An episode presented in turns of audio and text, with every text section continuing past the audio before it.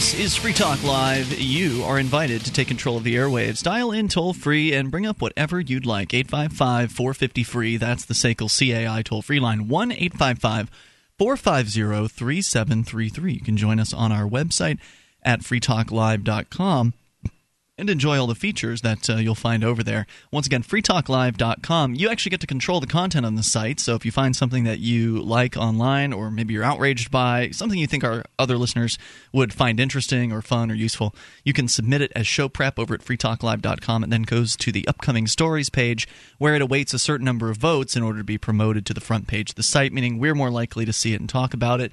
Uh, I know that Allie, you found something on the front page of freetalklive.com tonight that was interesting to you, something about dog seatbelts. Yep. Uh, so we can talk about that. And I had something that I spotted. I don't remember where it was, somewhere online last night. But again, you can go to freetalklive.com and get interactive in a variety of ways. But I found this story particularly sad and just pathetic. And not because of the subject of the story, which is a, a professor at a college uh, Michigan State University, to be specific. This, according to Huffington Post, who stripped naked in class and yelled, "There is no effing God." Wow. so, did now. Did you go to college? I did not. I never. I now I wish I had.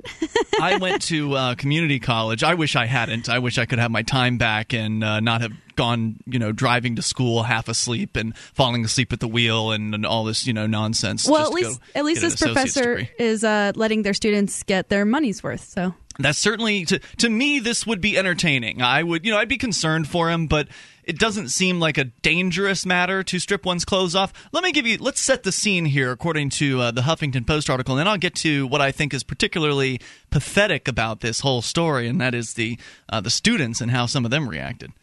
But a math professor at Michigan State University allegedly stripped naked, ran naked through his classroom, and screamed, There is no effing God! before police apprehended him, according to several reports. The professor's name has not yet been released, but online students said he was eccentric and that they could probably have seen this coming.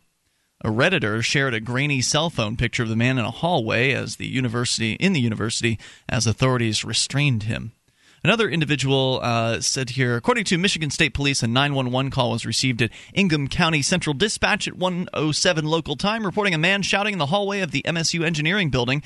MSU police said a university professor was taken into progressive uh, protective custody and transported to a local hospital. No one was injured, and the professor is not being charged with a crime. Well, that's good to know. At least they're not going to hit him with a sex offense for getting right. naked in public. That's what I would expect the police to do. MSU's counseling center has reached out to students who may have witnessed the incident to offer any support that they need. MSU senior Dave Grabowski said he was screaming profanities and things you really couldn't understand, and something about religion. He was pacing up and down the hallway. While some people may be laughing about the incidents, students have already expressed anger over how long it took for police to arrive. Now, before we get to that concern of the students, let's get to one of the uh, users on Reddit who posted about this, claiming to actually be there uh, at this classroom.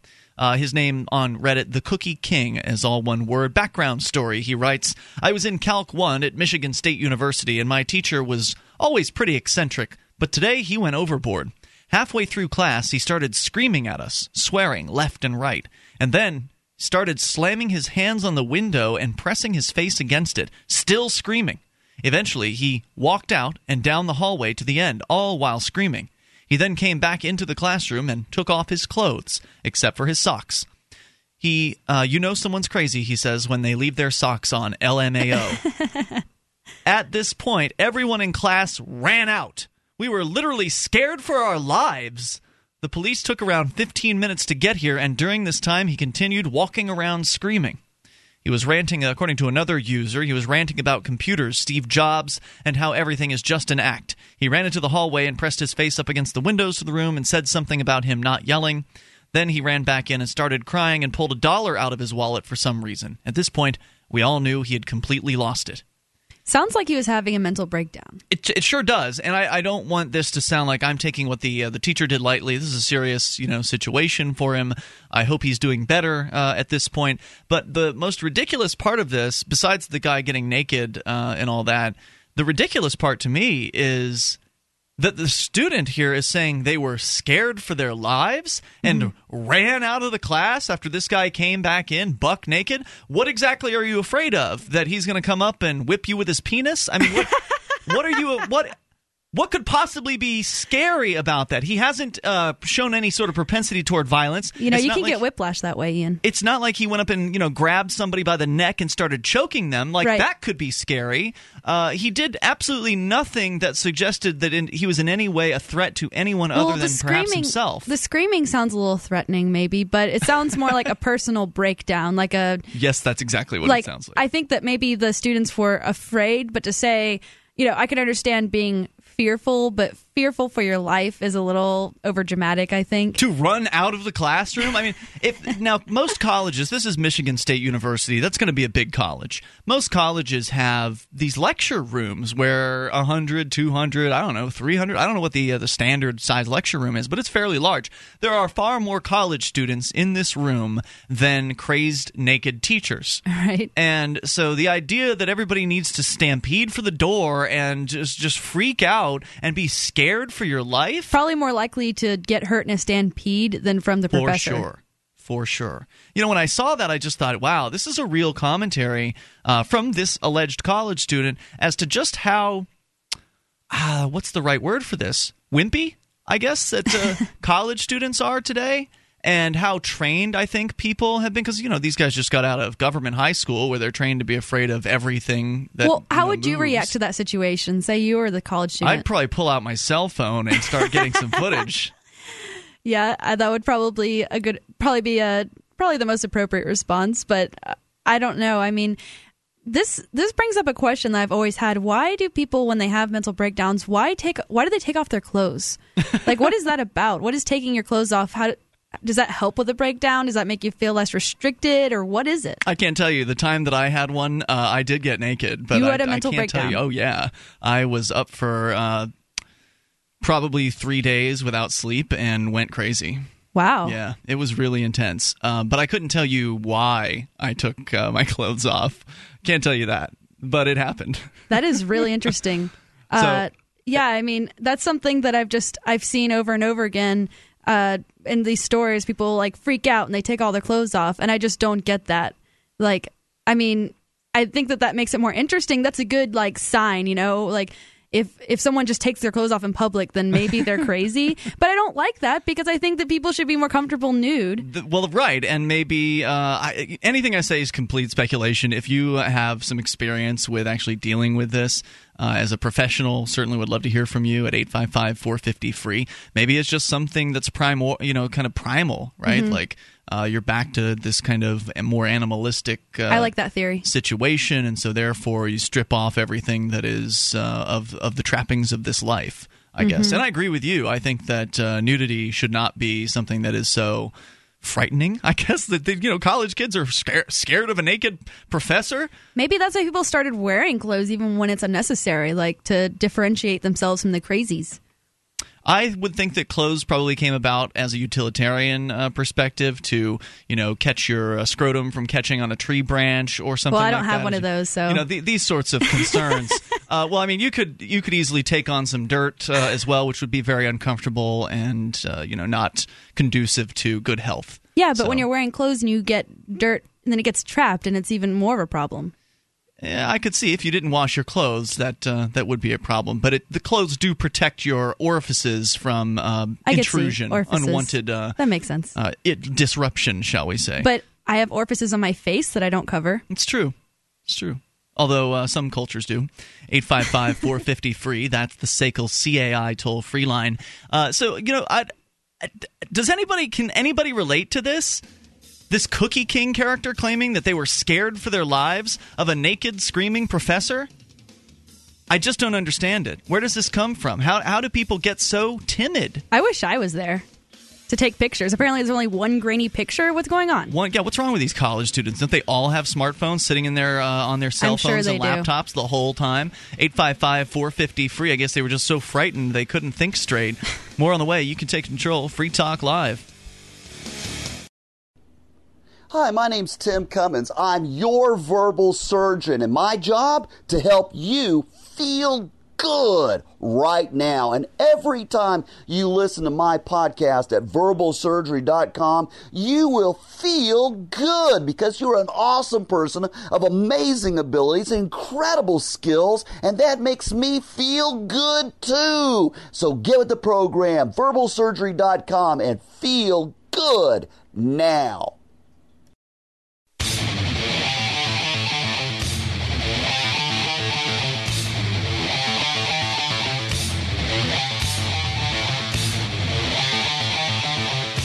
This is Free Talk Live. Bring up anything you want. Toll free 855 450 free. The SACL CAI toll free line. You can join us on our website. Head over to freetalklive.com.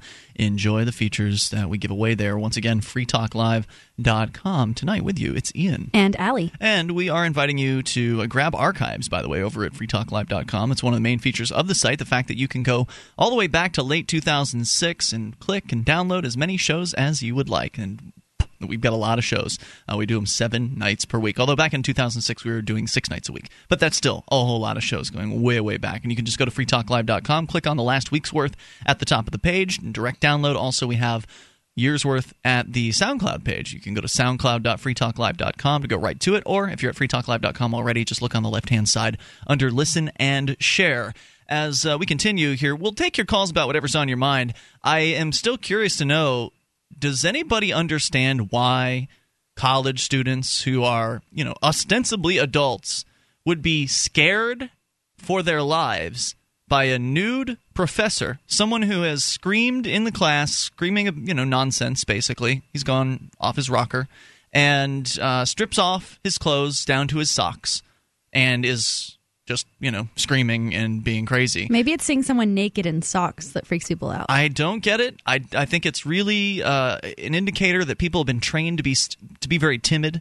mm-hmm. in life these days. That uh, everything's just there's bad people out there and they're lurking and they're waiting to get you and terrorists and drug dealers. Well, people don't freak out crazies. about um. It must be the insane aspect of it because people don't freak out about that with uh, streakers. You know that doesn't make yeah. uh, people in uh, arenas stampede. I would hope of, not. You know, so so if you're streaking and screaming, then all of a sudden, for some reason, it's life threatening. It doesn't make any sense. Let's go to Andy though. You can also bring up anything you want. Andy, you're listening in Huntsville to WBHP. Hey there.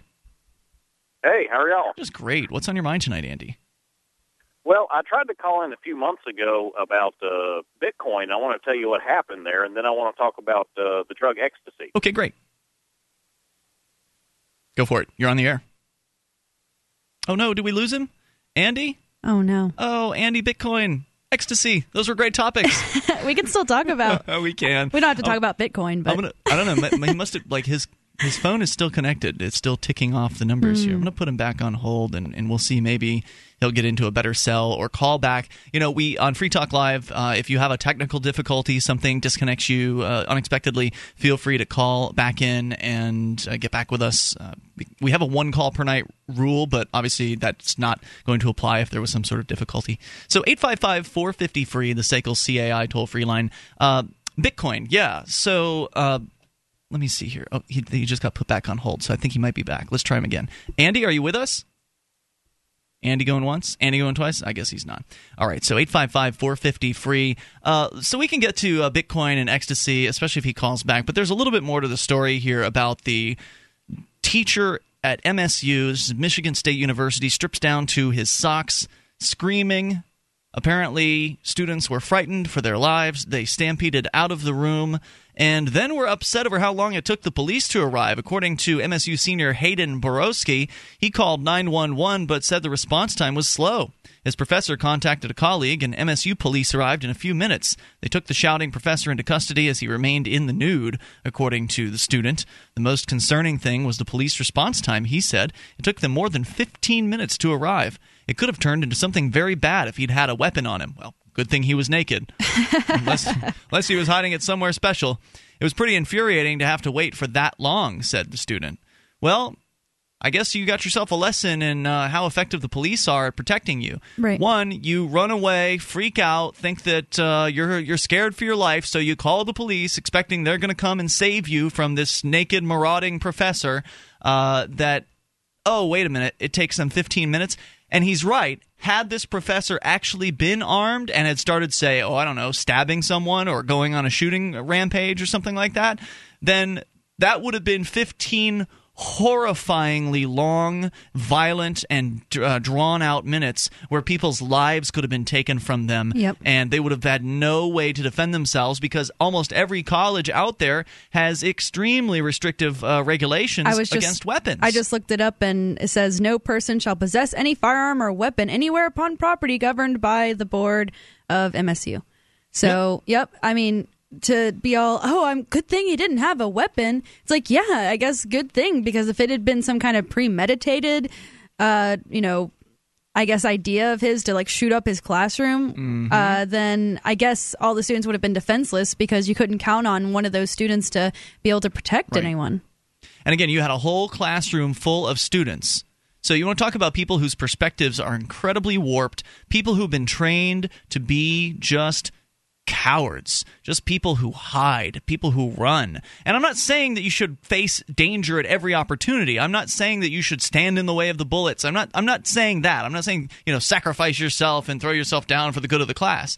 But I'm just talking about have some perspective. You're there with 100 people, 200 people. You've got one naked man that's out of control. There's no reason why three of the big dudes in the class couldn't have gotten up. You know, inevitably, there's some big guys in a class of uh, 100 or 200 people. There's no reason why they couldn't have gotten up and subdued this man. Right. I mean, Period. would it have been any different of a situation, you think, if it wasn't the professor, if it had been one of the students freaking out? Do you think I bet you're right. different? I wonder about that. That's a good question. Did, did, did the professor still have his authority even though he was screaming and Oh my naked? god, I'm totally going to fail this class now. Right. what are they thinking? So let's try Andy again. He's back with us. Uh, Andy, on a cell phone tonight? Yeah, I sure am. Okay. I keep uh, fading in and out. Welcome back, sir. Thank you. Uh, well, anyway, I called in about Bitcoin a couple months ago. Before you get to the Bitcoin, would you be frightened off. by a naked, uh, fat professor who's uh, screaming at the top of his lungs in his socks? Um, uh, I would prefer not to look at it. That's about it. I see. Maybe that's why they all turned and ran. Maybe. Uh, He was that that frightening Is he looking. like? Is he like a big set guy? He's not that big. He's just kind of a chubby, Okay. you know, out of shape college professor. Hmm. Anyway, Andy, so Bitcoin, tell me about it. Uh, well, I, I called in and mentioned some uh, security problems with Bitcoin, and I want to tell you what happened. Hmm. A, a Federal Reserve helicopter actually landed on my front lawn at that moment. And uh, Ben Bernanke and uh, George Soros jumped out, and they took me to Bohemian Grove, where they beat me with a rubber hose for a couple of hours. That does sound like a security problem. Porn stars and some CIA guys were loading canisters onto an airplane. Uh, maybe I got all the conspiracy theories in there. That's brilliant. so, in other words, how'd you do with Bitcoin? Hello. Oh no, this is terrible. He needs to. You, you know what? I want to talk to Andy, but I want him on a on a good connection. So Yeah. make sure he calls back on a like a payphone or something. Even that would be better than this. Thanks for the call, man.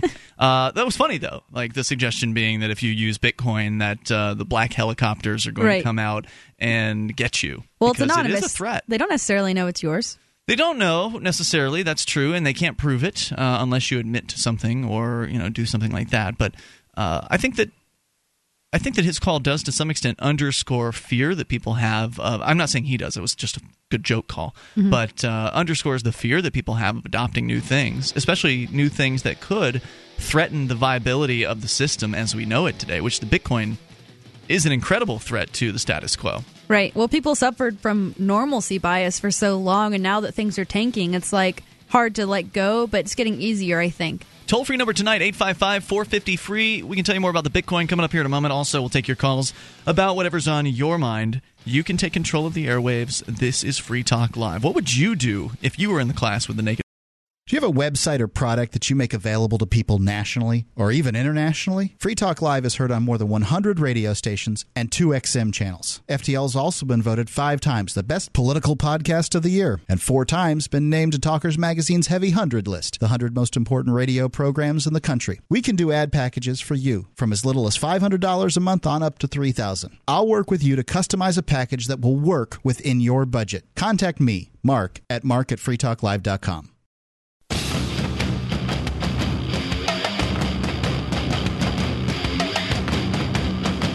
This is Free Talk Live. Bring up anything you want. Toll free number 855 450 free. That's the SACL CAI toll free line, 1 450 3733. With you in the studio tonight, it's Ian. And Allie. Allie is here courtesy of Ladies in Keene. That is her website, blog, radio show. Uh, ladies in K-E-E-N-E dot com will get you there. And uh, they do their show once a week on Saturday nights. And of course, it's archived for your convenience. You can download it anytime you like. And you're going to be back on this uh, this weekend. That's right. So that's exciting. Yep. Uh, all right. So 855 450 free. Also, since Andy brought it up, might as well tell you about the Bitcoin. In case you don't know, uh, we didn't really get into explaining what it was when he called and referenced it. The Bitcoin is a decentralized currency. It is something that has been created not by a government, not by a corporation, but by basically computer geeks. And uh, these guys have made it an open source project, meaning anybody can get involved, anybody can audit the software, make sure that it is secure, make sure that it is doing what it says uh, that it's doing. And I can tell you, it's doing what it says it's doing because millions of people have adopted it around the world. Many bitcoins are out there. I think it's like something like 130 or 150 million US dollars worth of bitcoins are out there. The bitcoin last time I looked had eclipsed 13 dollars per bitcoin, 13 US dollars per bitcoin. Wow. It's incredible what's happening with Bitcoin. It's decentralized, meaning that there's no vault.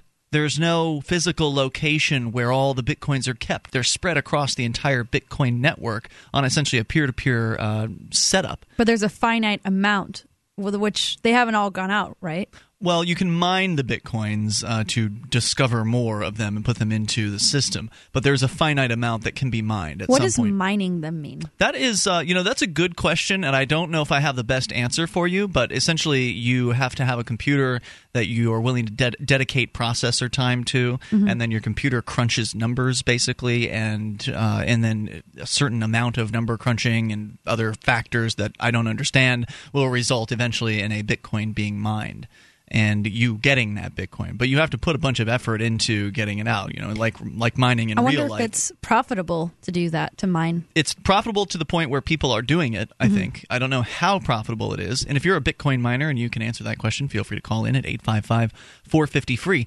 But you can uh, learn more about bitcoins over at weusecoins.org. That's weusecoins.org.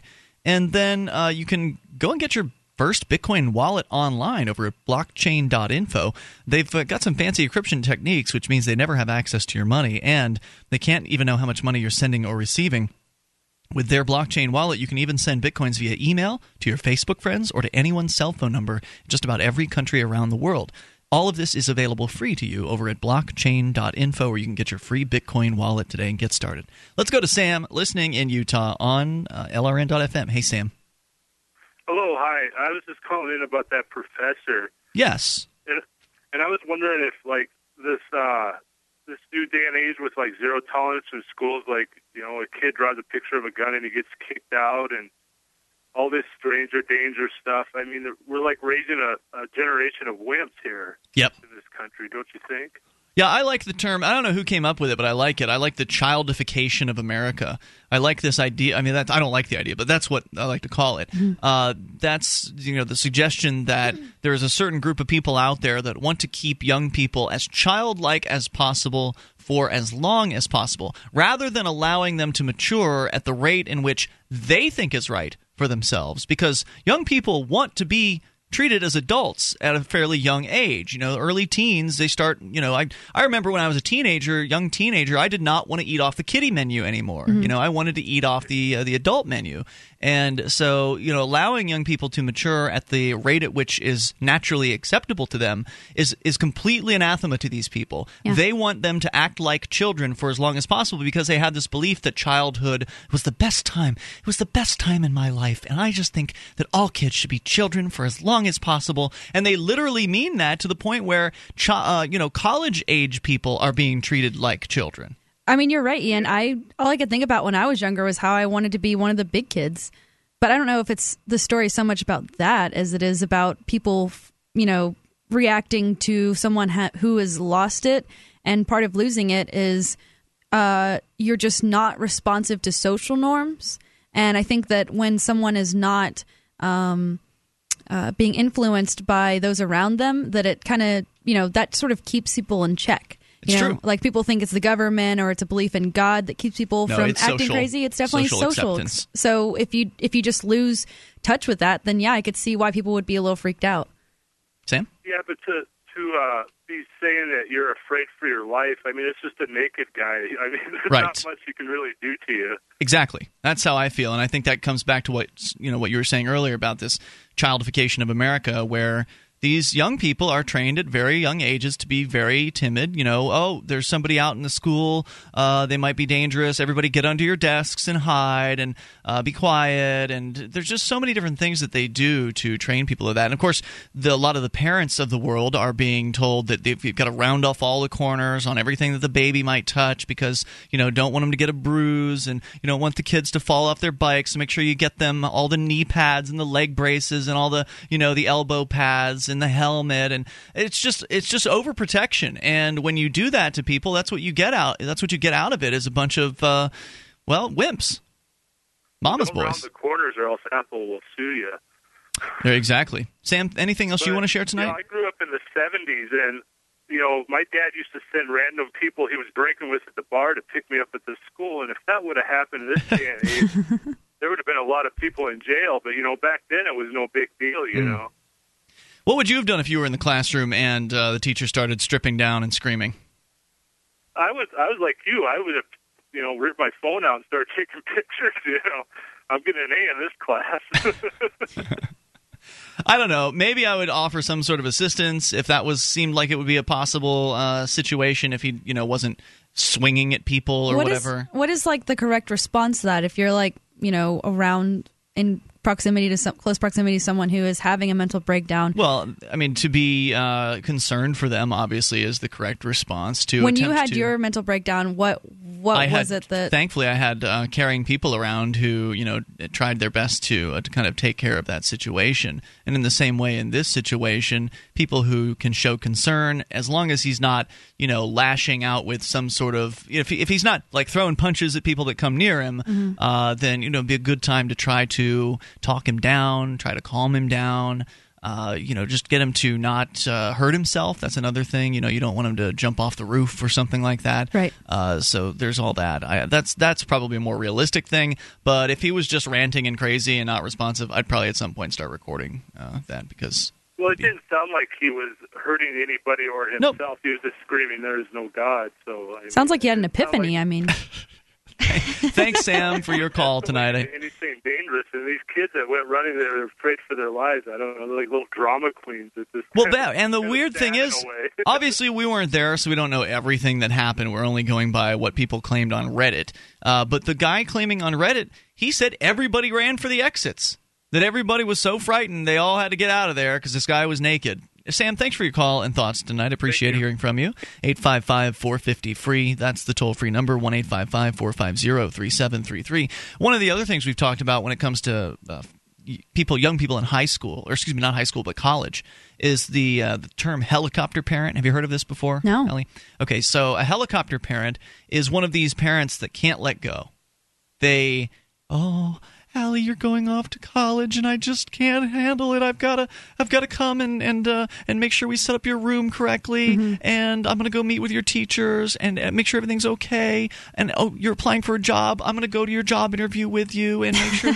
you laugh. These people are real. That's what they do. They like hover basically over their their their offspring and treat them as though they're still a child, as though they need to be, you know, taken babied essentially Yeah. at age 20 or an 18 or whatever. my best friend growing up, uh, her mom, I guess two of my closest friends like that. Their parents were like that, and if anything, it made the kids act out like you know super crazy when their parents weren't around. It's like, oh, now you know all hell breaks loose. Right now, I can uh, take all kinds of drugs and uh, eat dangerously or whatever, Yeah. you know, do whatever sort of risky things that they would have otherwise not been able to do. 855 450 free. And that's an interesting observation on the other side of the childification of America, which we don't normally touch on. It's like, what are the negative, the other negatives that are maybe not so obvious about that? And that is that maybe people won't be so responsible when they're finally on their own. Mm-hmm. 855 450 free, the SACL CAI toll free line. You take control. Tell your story. The three most important things you can do for Free Talk Live are one, share one episode a week on Facebook or in some other social networking site. Two, buy the things you buy online through shop.freetalklive.com. Three, give five bucks a month to the AMP program. You likely buy all kinds of things online. Amazon is the largest online retailer. You can get what you need at the same prices with free Super Saver shipping by going to shop.freetalklive.com. Please do your online shopping at shop.freetalklive.com.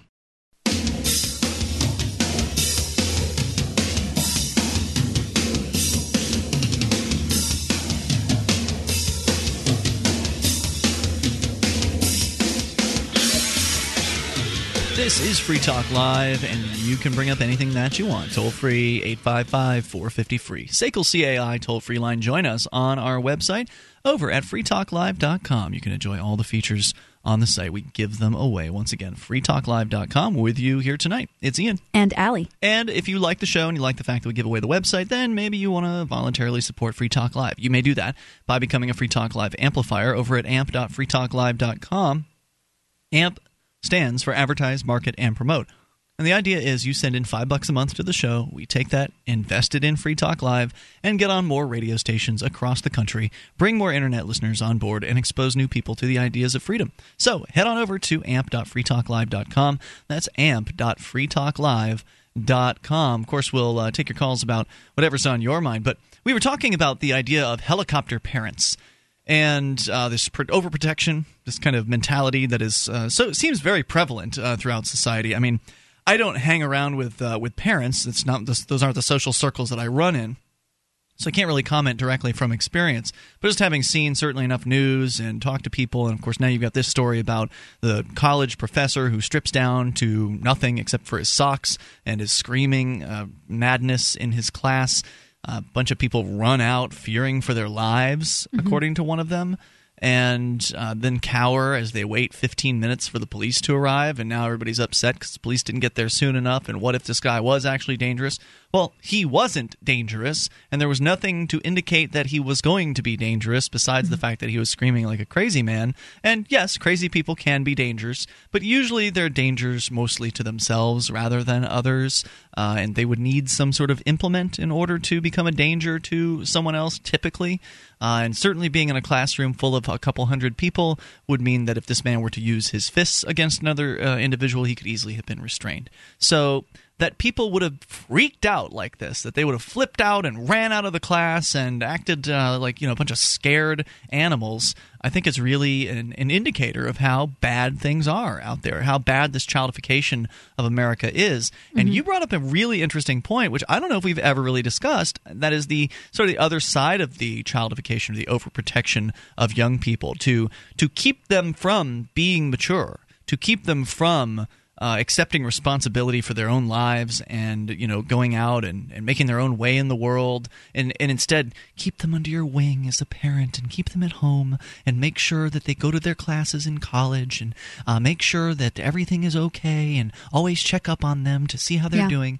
And you know all of this doting on the part of these parents past a certain age i think is is really dangerous. I like the story about the uh, god what was it? That there, there was this mom who she had a 10 year old son, and he said that he wanted to take, uh, he, he wanted to go home without like going on the school bus or whatever. And he wanted to go home alone. And this was in New York City. Is this world's worst mom? That's her, yeah. So she told him, sure, yeah, go for it. If you're ready for it, you should do it. And he did it. And of course, he was fine. And everything went well. And then people flipped out at this lady. She blogged about it and it made a huge splash. I mean, you heard about it. Mm-hmm and people were responding very negatively to her, suggesting that she was putting her son in danger by letting him go somewhere alone at age 10. Mm-hmm. I mean, anything could happen. These are the streets of New York City. The suggestion being that well, if you're a 10 year old boy, that you can't walk two blocks without having some child molester roll up in a van and take you away. And that you couldn't possibly teach your 10 year old to say no to strangers and not get in the van when he tells you he's looking for his lost dog. Can you help him? Right. And plus, by the sound of the mom, the way she described, you know, the son coming up and asking if it would be okay, if he could just do it. You know, he would like to, uh, you know, be responsible for himself and do something on his own. And most kids who have, you, you could tell that the parent, uh, that that she was okay uh, with having her son ask her these types of things. Like Yeah. if she was an over like a helicopter mom or whatever, He never would have asked. he wouldn't have asked. He would have just snuck away and said, "I'm going to go over to Jimmy's house after school." and then just walk the streets just alone. Yeah, and what's which is a more dangerous situation? The that the latter, obviously, because if he's out alone without mom's knowledge, then uh, if he doesn't come back, then you've got a real situation on your hands. So, I think that you know the point you made previously that what about the other side of this? If you've got a, a helicopter parent, if you've got one of these overprotective parents that's constantly hovering over their their son or their daughter, then when they finally do get that time alone or where they do get away from their parents, that they're reacting in a much more irrational and irresponsible manner. Uh, I know that when I turned 16, I was able to go and go to work. I was able to go get a job. And that was one of the most important things, I think, that helped me in, in becoming a mature person earlier rather than later. Um, thankfully, before before turning 16, I'd been able to work with my parents as well. I'd, I'd go to my mom's shop, you know, during the summer, and I'd work for her there, and I'd kind of run the cash register and do little odd jobs around the shop, and uh, you know, interact with customers and, and build those skills that were you know really important. Uh, but that's because my parents had a, had a value system in place that valued the idea of going to work early and and getting that experience. Can you imagine being in one of those uh, homes where mom and dad won't let you work? Oh no no no! You've got to you've got to focus on your schoolwork, Allie. Right. You can't just go out there and work. That's for those. That's for the little people. Well, and it's also, yeah, I mean, anytime a parent sits there and tries to control any aspect of their uh, kids' lives, then that is going to be the aspect of their life that they struggle with the most. You know, one of my friends, uh, her mom would buy her, you know, whatever. If she just wanted something enough at a store, like a pair of shoes or something, her mom would just come to the rescue and buy it for Spoiled. her. So then I remember, like, in college, when she was going to college, I wasn't in college, she never had any money. She was always like, she couldn't go. I would, like, be buying her lunch and stuff for her. Was that because she would get money and immediately spend it? Yeah, because she was used to, you know, her mom coming to the rescue whenever she wanted something bad enough, even if she didn't need it. And so she's just used to when she wants something, she gets it. And even though she had a job at that point and was making her- own money, she still didn't know anything about saving. That wasn't really a concept for her. Sure. She was She just had to. raised differently. Right. I remember uh, buying my first Nintendo in 1988 or whenever it was, 1987, something like that.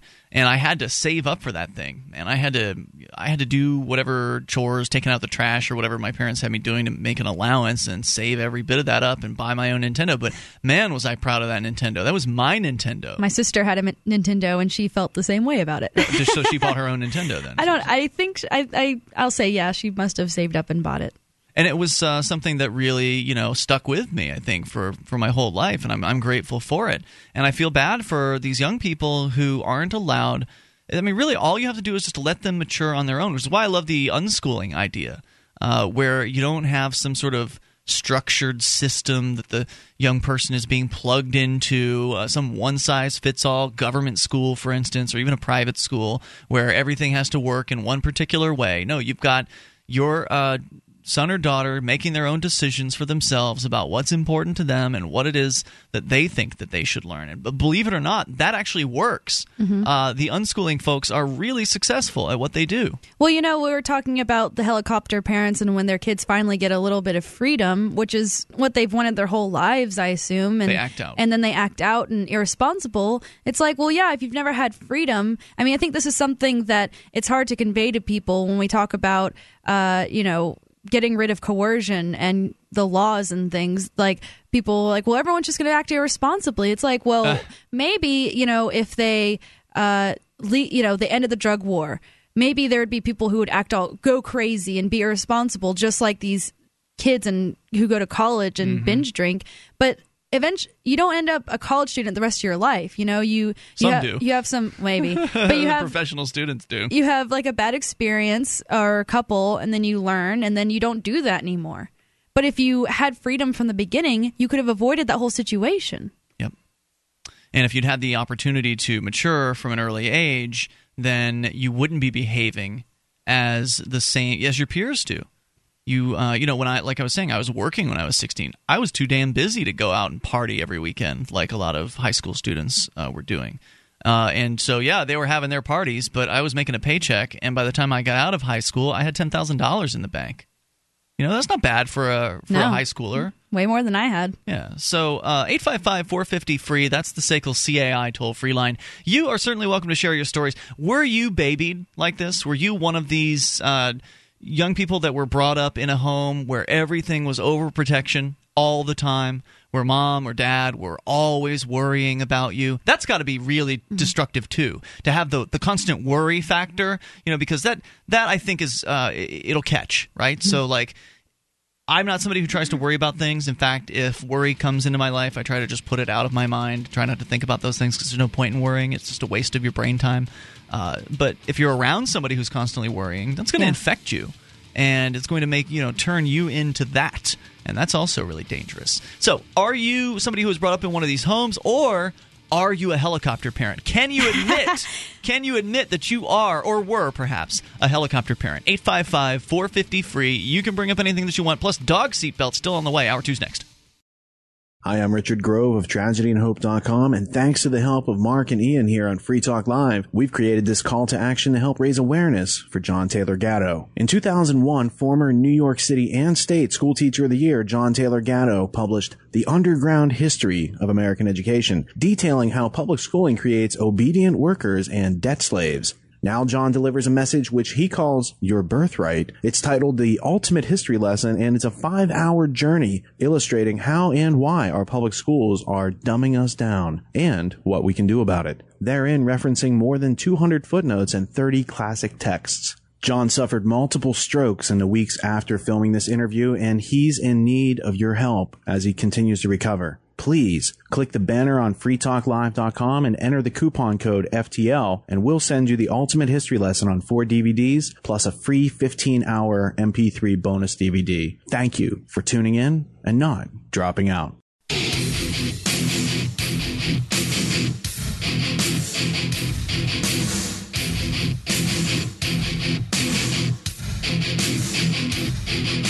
This is Free Talk Live. You get to bring up whatever you want. Should you wish, you may do so at 855 450 free, the SACL CAI toll free line, 1 855 450 3733. Join us online over at freetalklive.com and enjoy the features that are waiting for you there. Once again, freetalklive.com. Those other talk show hosts want to charge you for their websites. We do it free. And joining you in the studio tonight, it's Ian. And Allie. All right, so uh, 855 450 free. For those of you just tuning in, we started out last hour talking about this college professor who stripped down in class, screaming about there is no effing God, apparently, is what he was saying, and among other probably completely intel- unintelligible things. And the students freaking out, running away, calling the police, the police taking 15 minutes to arrive. And that ended up leading into a discussion about how immature young people are today, a lot of them. You And- know, and I started thinking about this more and how much of the students running out of the classroom, like that herd mentality. Mm. So, like, say you're sitting in class and you're like, I could see it being like a, I don't know how to react to the situation. Maybe they all sat there for a little while and then one person like bulked out of the class. And then Mm-hmm. I'm sure, you know, when someone saw that, they're like, well, I don't want to be stuck in here either. Hmm. And then once two people go, now it's the entire class. Yeah, I don't know. I mean, eh, we don't we weren't there, so we can only speculate as to how it went. Maybe people instead of what one person getting up, maybe several people did get up at once and uh, and tried to get out at the same time. Pretty time unmanly, not very masculine to just like to run away from a naked man. Uh, what I mean, you know, worst he's going to do is give you a hug or something like that. I don't, he wasn't being violent. That's the most important point about all this. He did nothing to, at least from the descriptions that we've read, he did nothing to indicate that he was in any way a threat to anyone.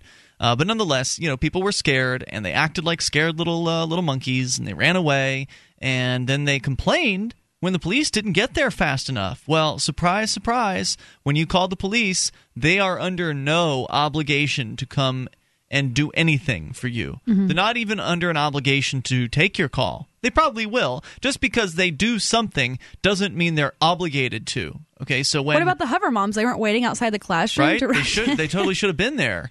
Uh, they could have scolded that man for taking his uh, his clothes off.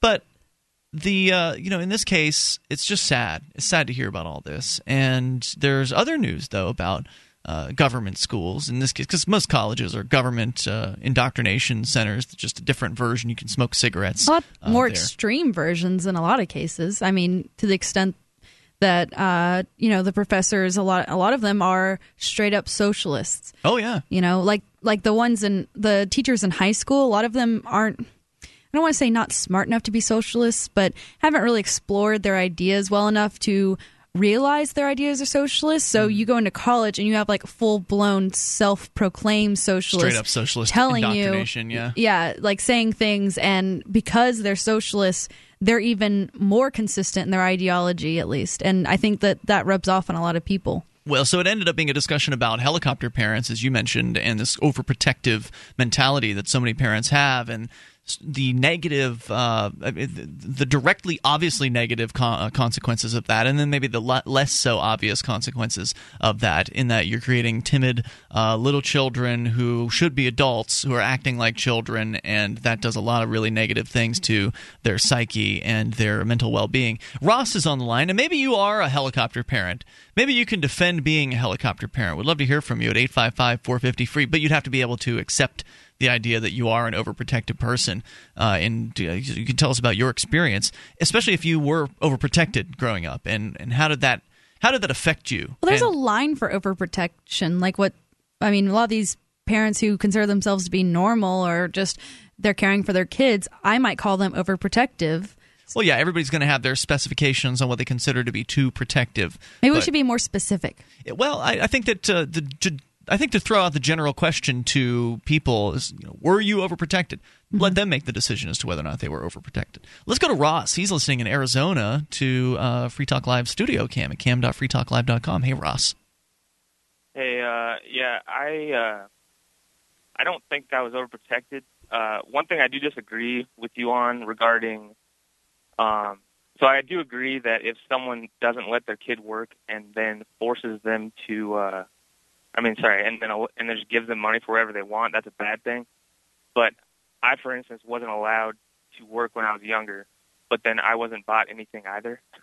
How so, old were you? Uh, like, when were you allowed to work? At what age? Like when I moved out. When oh wow! I was 18. What was their reasoning for that? Um, I think I think a lot of it was they're really not materialistic, and it made me not materialistic. So the su- suggestion was that uh, the only reason to work was so you could get things. Uh, for the most part, yeah. I, I, yeah. I mean, I don't.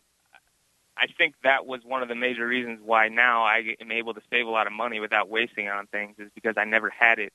Even though, I, like they could have, I could have had money, I could have worked, or they could have given me money. Well, I, I was it. able to work and I saved my money too. So, you know, it doesn't have to be that you work and spend a bunch of money. You can have good savings habits and be working. I think what you might have missed out on, and, and you know, I'm sure you're well adjusted at this point, but uh, what you might have missed out on early on, and I think this is a dangerous thing for parents to do.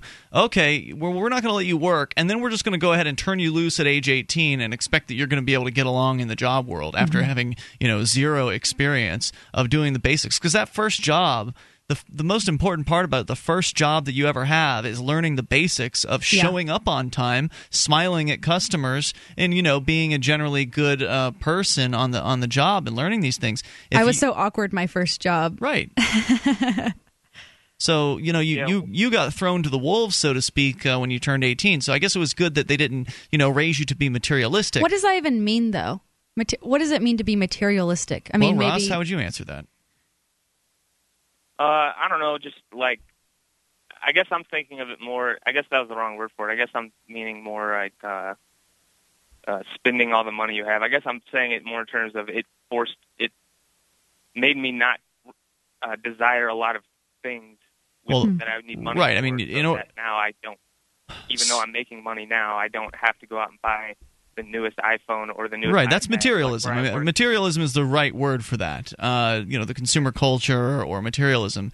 The suggestion being there's always something that uh, people who are materialistic must have. There's something that uh, they, you know, there's some sort of status symbol, for instance, like well, you mentioned the iPhone. Everyone, or, everyone, there's always something in people's minds that they must have. That's why you know people that's what they live for anyway. But you're well, saying that you know, if, are you when you say there's something in your mind, do you mean like food, or do you mean some sort of material item that arguably is not necessarily is not necessary for life? Well, whatever your whatever your um your goals are, whatever you're you're driven to act by. I mean, I guess materialistic would mean you're driven to work towards getting an iPhone. That's materialistic, but how is Right. that any like inferior to being driven to get that pretty girl that you like in your class? Mhm. Or being driven to Uh, I be don't know. the I don't know. I don't know best how to answer that. violinist ever or something. You know, like why does wanting the iPhone, why is that not as good as other, uh, those other things? Ross, do you have an answer for Uh, it? I, I, not really. I, I, I regarding the violinist thing. I mean, that requires that doesn't require a ton of money. That's. I guess I'm just thinking of. It's, Time is money and easier- I- spend I- time. I look around at a lot of my friends. Like I graduated college. Actually, I want to go back real quick because the one thing you were saying how the the place the way the job thing didn't help me is yeah it was really hard getting my first job Mm-hmm. because I didn't have that experience. So that is a reason to do it to get the job. But uh, what I'm saying though is uh, regarding the money thing is that a lot of my friends right now they make around as much as I do or more, and they're living paycheck to paycheck, and Yep. I'm not. And you've got good savings that- habits. Are are you saying that maybe like that being younger and having money is because maybe something about being immature and having money can be difficult, so that it requires maturity in order I to think have he's money? just I think he's just explaining his experience, Mm-hmm. but clearly his experience wasn't the same as mine because I had money and a job and I didn't spend uh, my paychecks. I saved most all of the money that I got. a lot of people will say you should get a job when you're younger so you know the value of your money. Right. It just depends on your parents and you know what value system they have. And clearly, his uh, parents and Rob, thanks for uh, Ross rather, thank you for sharing your story. Uh, apparently, his parents were of that mindset that things are bad, and so therefore you should not work, so you're not tempted to have money with which you can get things. And we should talk more about materialism here in moments. Your thoughts are certainly welcome as well. Free Talk Live. On Free Talk Live, we talk about investing in gold and silver as a hedge against inflation, investment, and barter currency. We've teamed up with Midas Resources to offer you some great rates on some hand-picked gold and silver pieces. U.S. Eagles, British Sovereigns, 20 francs, Lakota Nation silver rounds, Montana silver reserves, and Walking Liberty halves. Call 877-857-9938 or go to gold.freetalklive.com. The shipping is the same for one as it is for 20, so try to get as many as you can all at once. gold.freetalklive.com.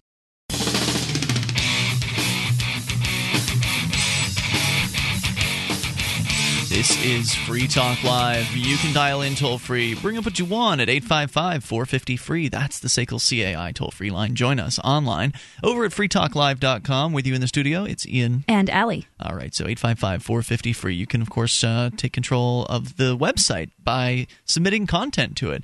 Uh, there are a variety, a variety of different ways in which you can get interactive. Uh, there's also a webcam, which actually allows you to watch and interact with other listeners at the same time.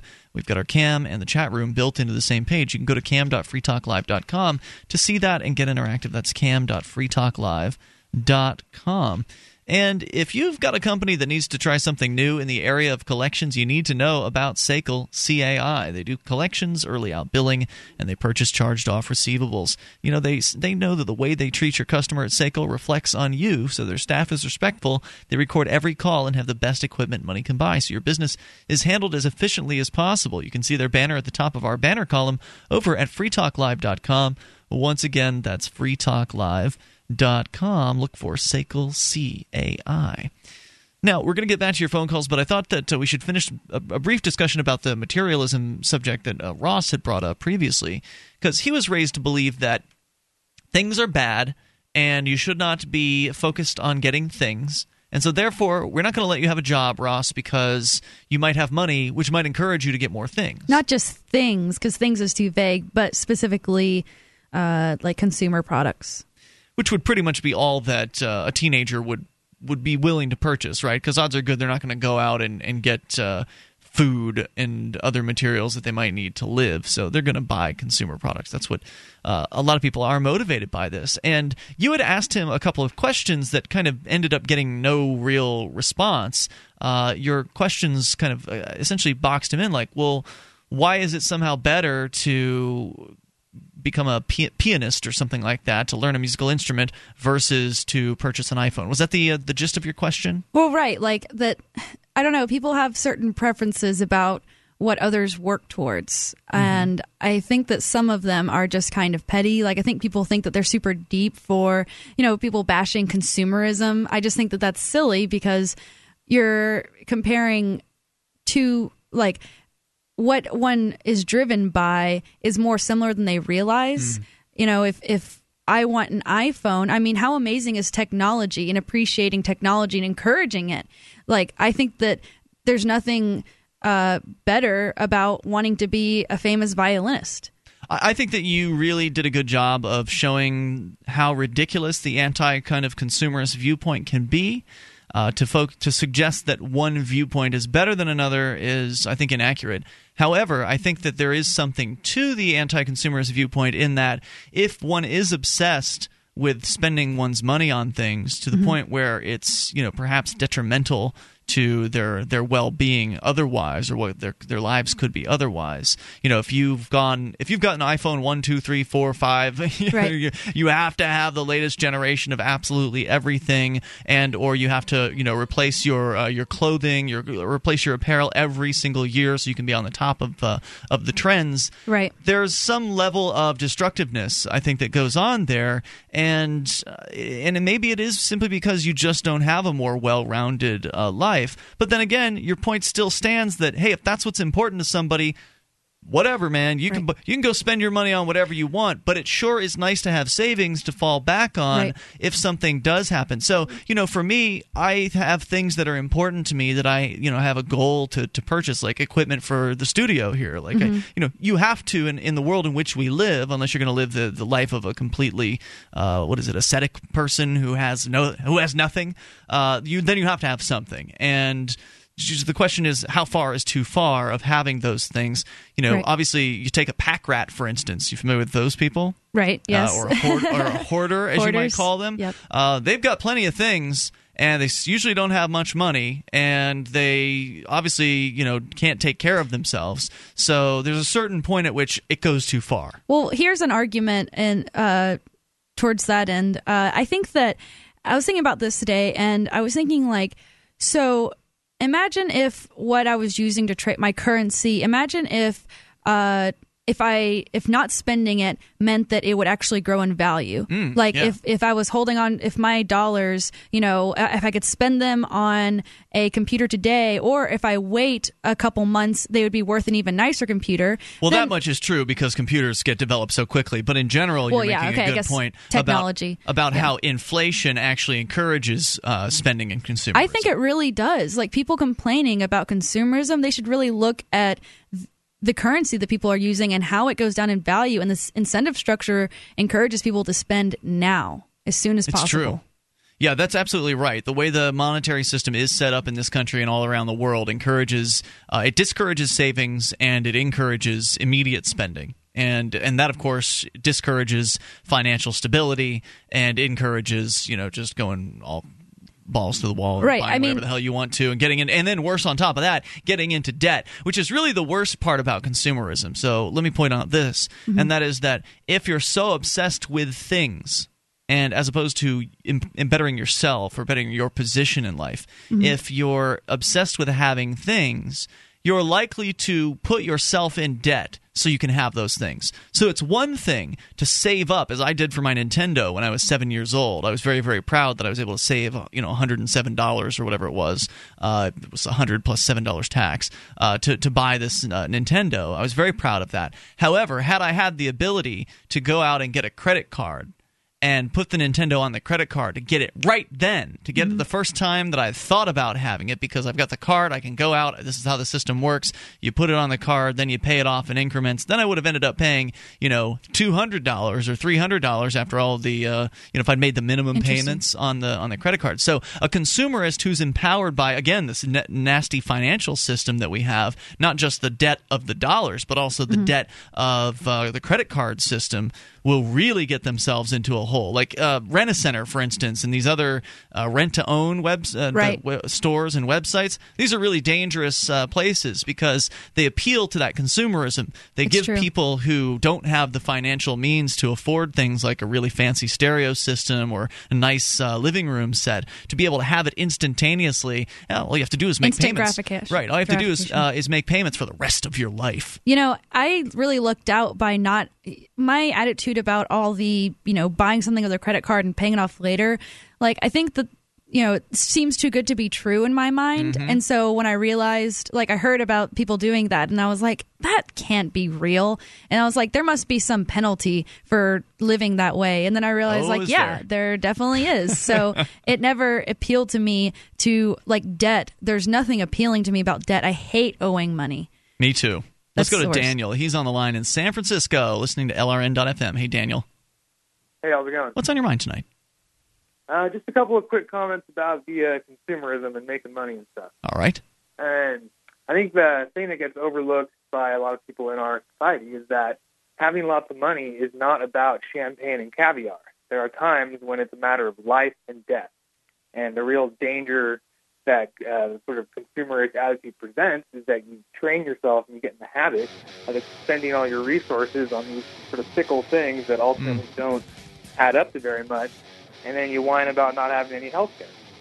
And it's like, well, you know, there are finite resources, and Right. When the time comes and you need to uh, fix yourself for something, you know, something breaks, you get sick or whatever, uh, your TV isn't going to help you. Hang on if you'd like, Daniel. We can bring you back for further thoughts. 855 450 free. That's the SACL CAI toll free line. You can take control. This is Free Talk Live. You can listen to Free Talk Live on the radio, podcast, satellite, webcam, and our live streams. But did you know you can listen to Free Talk Live from any phone, anywhere? Add this number to your phone 213 493 0308. It's a long distance call, so make sure you're familiar with your phone's calling plan. The listen lines are airing the latest episode of Free Talk Live 24 hours a day, including our live shows. Call 213 493 0308. That's 213 493 0308.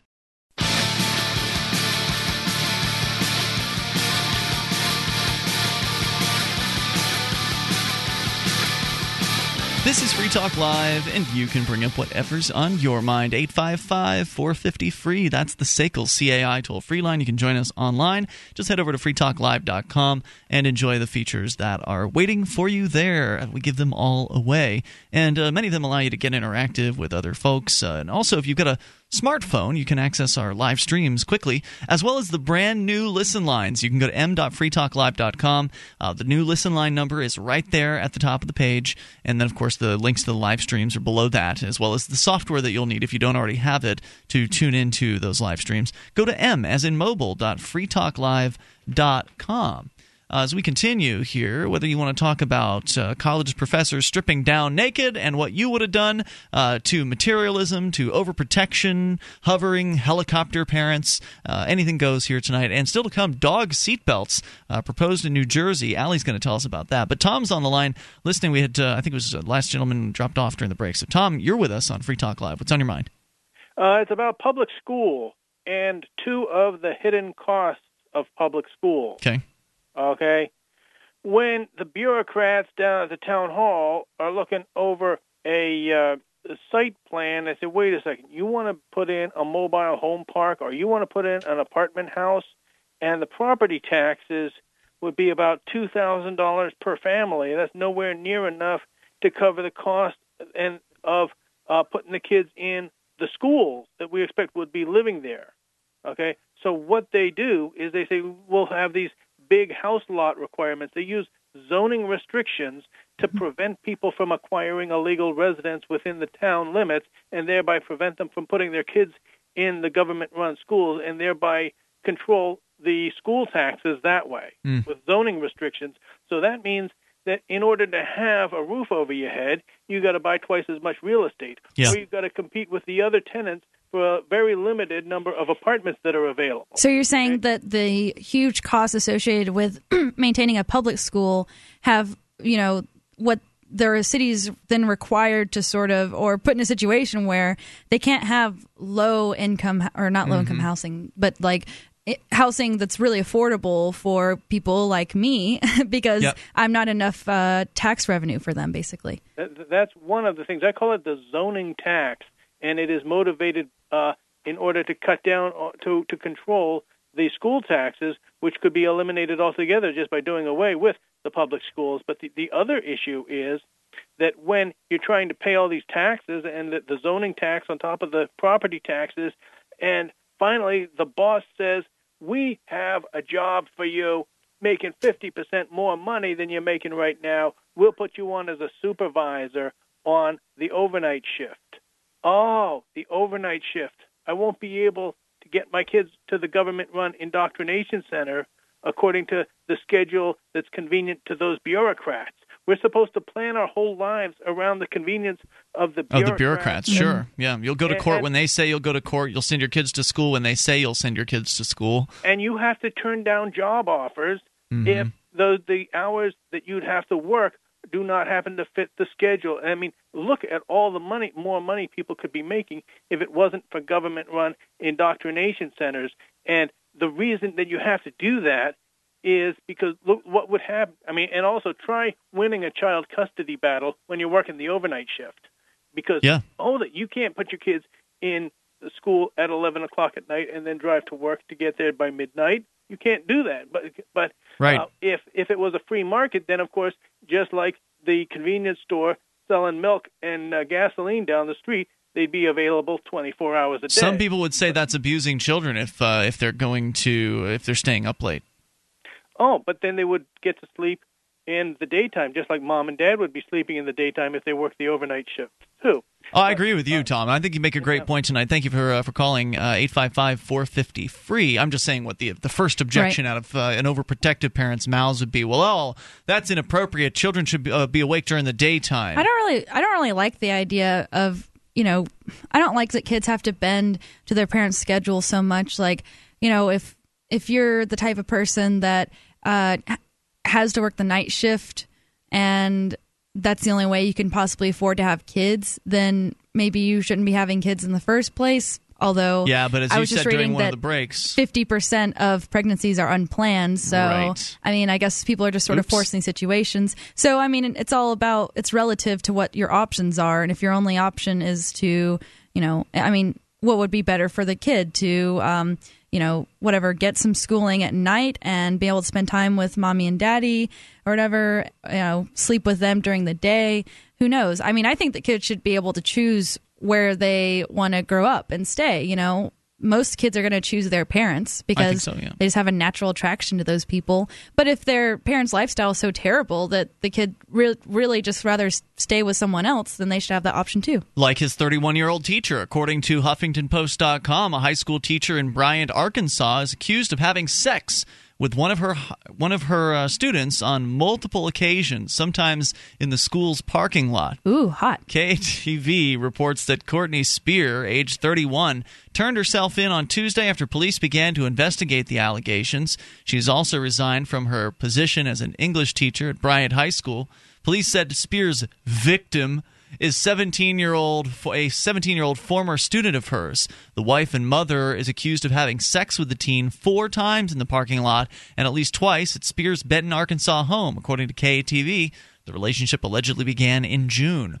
Lieutenant Kevin Russell with the Benton Police Department told KATV, quote, to hear about a, to hear this about a teacher who's in a position of trust over students is not just from a law enforcement perspective, but from a parent's perspective. It's kind of disheartening. Oh my gosh, it's just so common. How many times have we heard stories like this? And it starts to make me wonder about kids I went to school with and them flirting with the teachers and like that was very common. Yeah. You know, if you had a hot teacher, then the students are all trying to flirt with them and the teachers would like get off on it. They would love that. And I wonder how many of them were actually like Doing something about Yeah. it? Yeah that's a good question. I'm sure they were. I mean, it wouldn't surprise me. The station reports the school resource officers alerted authorities about alleged uh, the alleged inappropriate relationship. Spear, who received two out of five, a two out of five rating for overall quality on RateMyTeacher.com, faces six charges of sexual assault that could net her six to s- thirty years in prison if convicted. So, Rate My Teacher is like a site where people can rate how well the teacher educates their students or do you rate more than even that? Uh, you can go there. I've been to it before, and it is uh, a site for students, I believe, to rate teachers. So they rate their performance in bed, or Uh, I highly doubt that. You no, could have multiple uses. No, it gives. Uh, I think the intention of the website is to give students a heads up about you know who's next. Because I, I don't know if you remember this when you were in school, but uh, I remember that you know before the next school year, you'd hear things about the the next batch of teachers and you know which was Mhm. the worst and which was the best. And it's like so- a reputation Yeah. counter. That's exactly what the uh, the website is. But whenever one of these stories comes out, it's it's always interesting how people react to it. Because in this case, it's one of those stories where the teacher's a female, the student's a male. And frequently the reaction of many people to this, probably mostly males, is, "Yeah, way to go, dude." Right. But if it were a 31 year old teacher who's a male and a 17 year old female student, then it would be, oh, you took advantage of her and she is just a little girl and she doesn't know anything and how dare you, you rapist. Mm-hmm.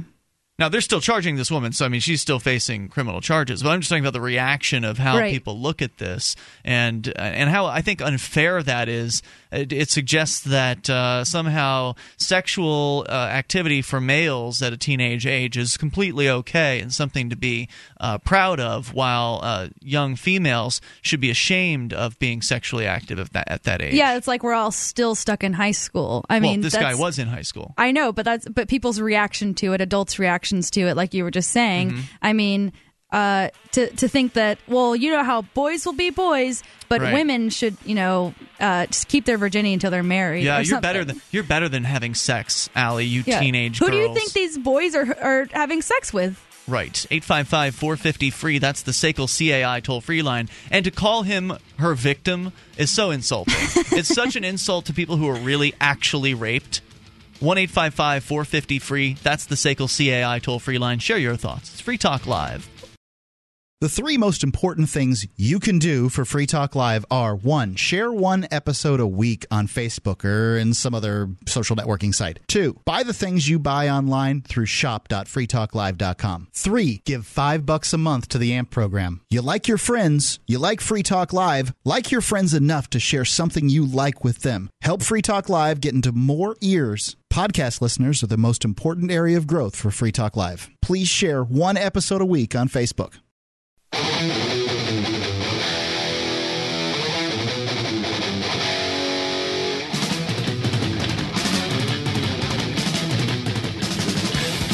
This is Free Talk Live, and the toll free number is 1 855 450 free. That's the SACL CAI toll free line. Join us online over at freetalklive.com. Enjoy the features that are waiting for you there. We have the Shrine of Female Listeners with dozens of ladies who have sent in their validated photo or video showing their listeners of the program. You can go to freetalklive.com, actually shrine.freetalklive.com to see the lady listeners. And if you are a lady listener of the show, you may become part of the shrine by uh, following the instructions you'll find on the page there. That's shrine.freetalklive.com. Bitcoins allow anyone, including you, to be able to send and receive payments with and to anywhere in the world. It is mathematically impossible for bitcoins to be counterfeited or inflated. You cannot, the government cannot block you from sending or receiving your payments, and it's impossible for them to freeze your account. You are in control of your money for the first time, mm, oh, ever. And you can go learn more over at weusecoins.org. That's weusecoins.org. And if you're careful about it, bitcoins can even be used anonymously as well, which opens up some very interesting financial opportunities for you. So uh, learn more at weusecoins.org. And when you're ready to get yourself some bitcoins, you can go to bitinstant.com and then you can buy them with cash at your local CVS or Walmart. Anywhere there's a uh, MoneyGram phone, you can buy bitcoins, which means something like oh a million locations around the world in 30 different countries uh, plus lots of banks as well there are a number of bank locations you can go and deposit at you can use Dwolla online uh, so plenty of different ways for you to turn those federal reserve notes into something that may actually become and i think i think it would already be ag- argued that it is revolutionizing how I finances are handled. Definitely say that. It's incredible. Bitcoin just keeps getting better as more new services come out for it, and the price reflects how useful it is. Over last I looked, it was thirteen dollars per Bitcoin, and that was uh, a couple days ago. But that was a peak. Like it's at a Mhm. twelve month high right now. Yeah, it started like initially it went way up, and I started getting worried because it went down, and I realized that sort of happens with Mm, uh, these new things. You know, they get the first bump. There was But a real big spike. It's been like healthily climbing. I think. It has. And you don't know what's going to happen tomorrow. I mean, you never know what's going to happen. But I think it's important to get uh, money out of one form, like to not have it in just that one Federal Reserve note form and to have it in other Mhm. things like gold or silver. And I think Bitcoin is a very, very viable option because unlike gold and silver, Bitcoin, you can use it online instantly. You don't have to package it. You don't have to ship it. You don't have to weigh it. Uh, there's no, you know, process that surrounds it. It's just you punch in how many of them you want to send to somebody, put in their address, and click the button. It's that's it. And there's no fees that are involved either, so it makes it really easy and affordable. Now, we're talking about a story out of uh, Bryant, Arkansas, and I posted the link over on our Facebook and Twitter uh, a moment ago asking the question why is there a discrepancy in perception between male and female teens having sex with teachers? Because that's what we've got again in the news now. I can tell you the reason. I mean, I don't think it's right, but it's because men are. Uh, I mean, let's face it, men are stronger than women. Mhm. I mean, obviously, you could find a woman that is stronger. I'm sure I'm. You could find a dude that I'm stronger than, but uh, yeah, I mean, you might be able to take me in an arm wrestle. I'm sure I could, Ian. But we're talking about in generals here. Yeah. but what I'm saying is, is that like men in general, uh, it's easier to overpower someone. Now you have to look at the situation, though. I mean, there's also, I mean, there's gonna, there's, I'm sure most of the time when it's a teacher having sex with a student, um, and they're getting caught, that it was consensual, that the girl yeah, wanted it. for sure. I mean, and that's what a lot of girls are into. They like the authority figure. They Mm. like that. I know girls like that. So that's one of the things you were asking a moment ago was, you know, what was really going on in your high school? Were, were there things like this uh, that were, were transpiring? Because I'm sure they had like the football coaches teaching health class, and I mean, come on. Seriously, you don't think that anything's going on there? Like, I don't know. Well, I'll tell you, I'm sure I was there was. completely unaware of those matters in, in high school. so, were you ever attracted to one of your teachers? oh yeah, I was attracted to plenty of my teachers, but I wasn't attracted to them because they're authority figures. Mhm. But some of them were just like nice guys, and what were they like? Younger uh, teachers, or were there? Yeah, like interns and stuff, Mhm. especially like the you know guy straight out of college that came Yeah. to intern for our class. Like a lot of them were attractive, but it was like it wasn't like I was the only chick that thought he was cute. Right. It would be you know pretty well established that he was a hottie.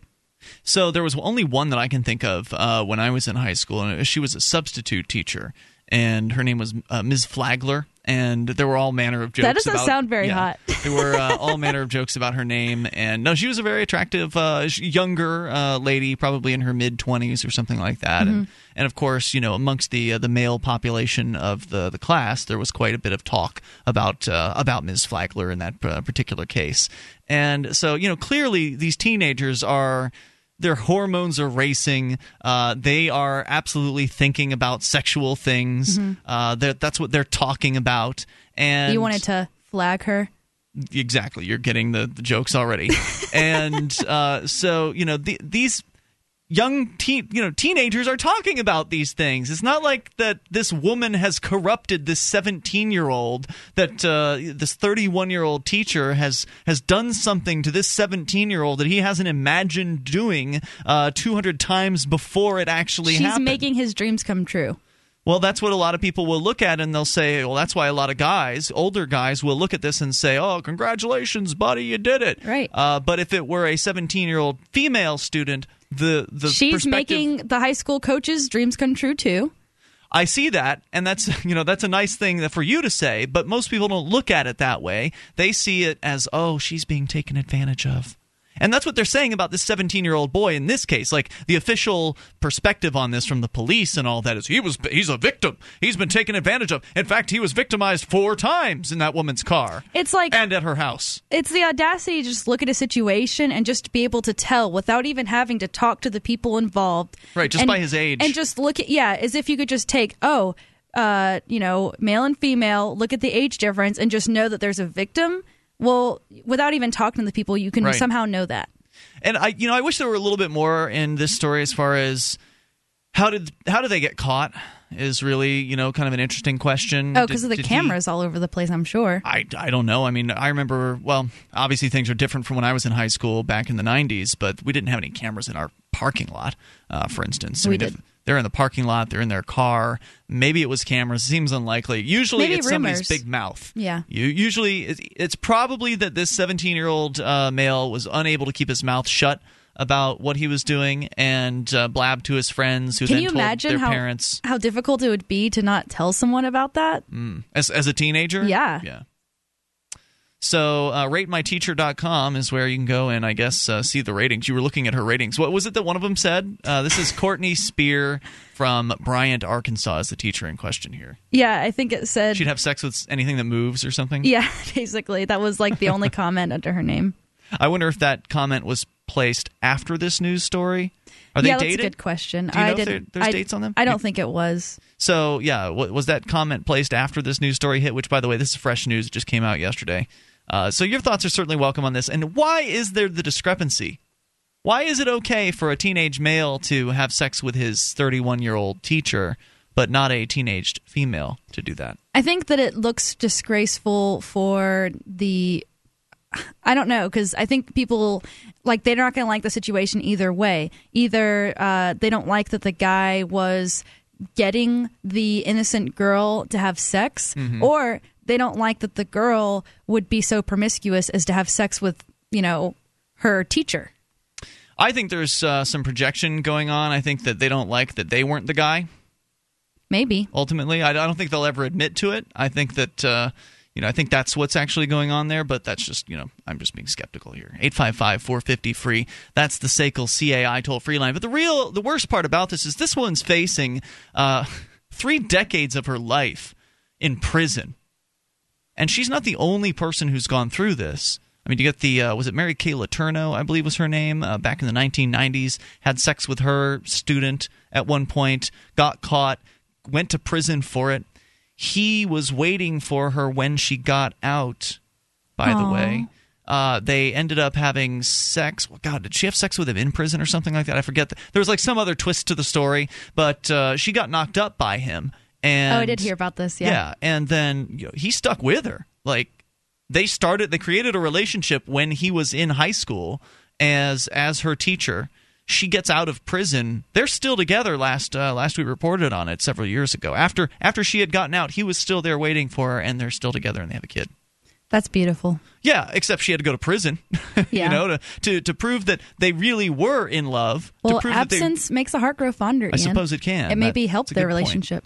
You, you, you might be right about that. Maybe if that, uh, maybe if she hadn't gone through all of that and they hadn't gone through that uh, that difficulty as like well, Romeo and Juliet. that they wouldn't have been brought together. You Forbidden you, love. You make a, uh, a a persuasive point. One eight five five four fifty free. That's the SACL CAI toll free line. And then this poor woman is facing years in prison, six to thirty years in prison, with real criminals, people who really have raped other people without consent. Because to me, that's what rape is. Yeah, it's no consent. Hour three's next. Your thoughts are welcome. Free talk. In every age, a technology is created that upends the foundations of society the wheel, the printing press, the internet. Now, in a world sliding into financial chaos, a new technology is changing the way monetary systems work around the world. It is called Bitcoin. Bitcoin is a new form of money, controlled not by banks, governments, or corporations, but through mutual commerce between free individuals. To learn more, visit weusecoins.com.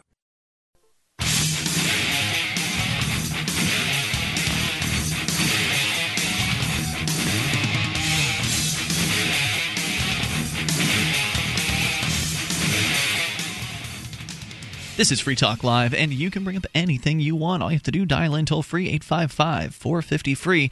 The SACL CAI toll free line. Join us online over at freetalklive.com. All the features we give away, so enjoy those on us. Once again, freetalklive.com with you tonight. It's Ian. And Allie. Uh, so we'll go to your, right to your phone calls here. For those of you just tuning in, we've been talking about, well, I think the overarching theme has been teachers. Uh, one, in the, uh, the first hour of the show, stripped down naked in class and started screaming about how there is no God, according to him, and uh, other unintelligible things apparently he was screaming as well, uh, freaking the students out uh, to the point where they stormed out of the class and were calling the police and cowering in fear of this man and his nakedness, I guess. And kind of led to a discussion about uh, responsibility and young people and hovering helicopter parents. And we ended up on a woman who's 31 years old, teacher at, at uh, Bryant High School, apparently, Bryant, Arkansas's high school, where she victimized a 17 year old, uh, what is described as a former student of hers.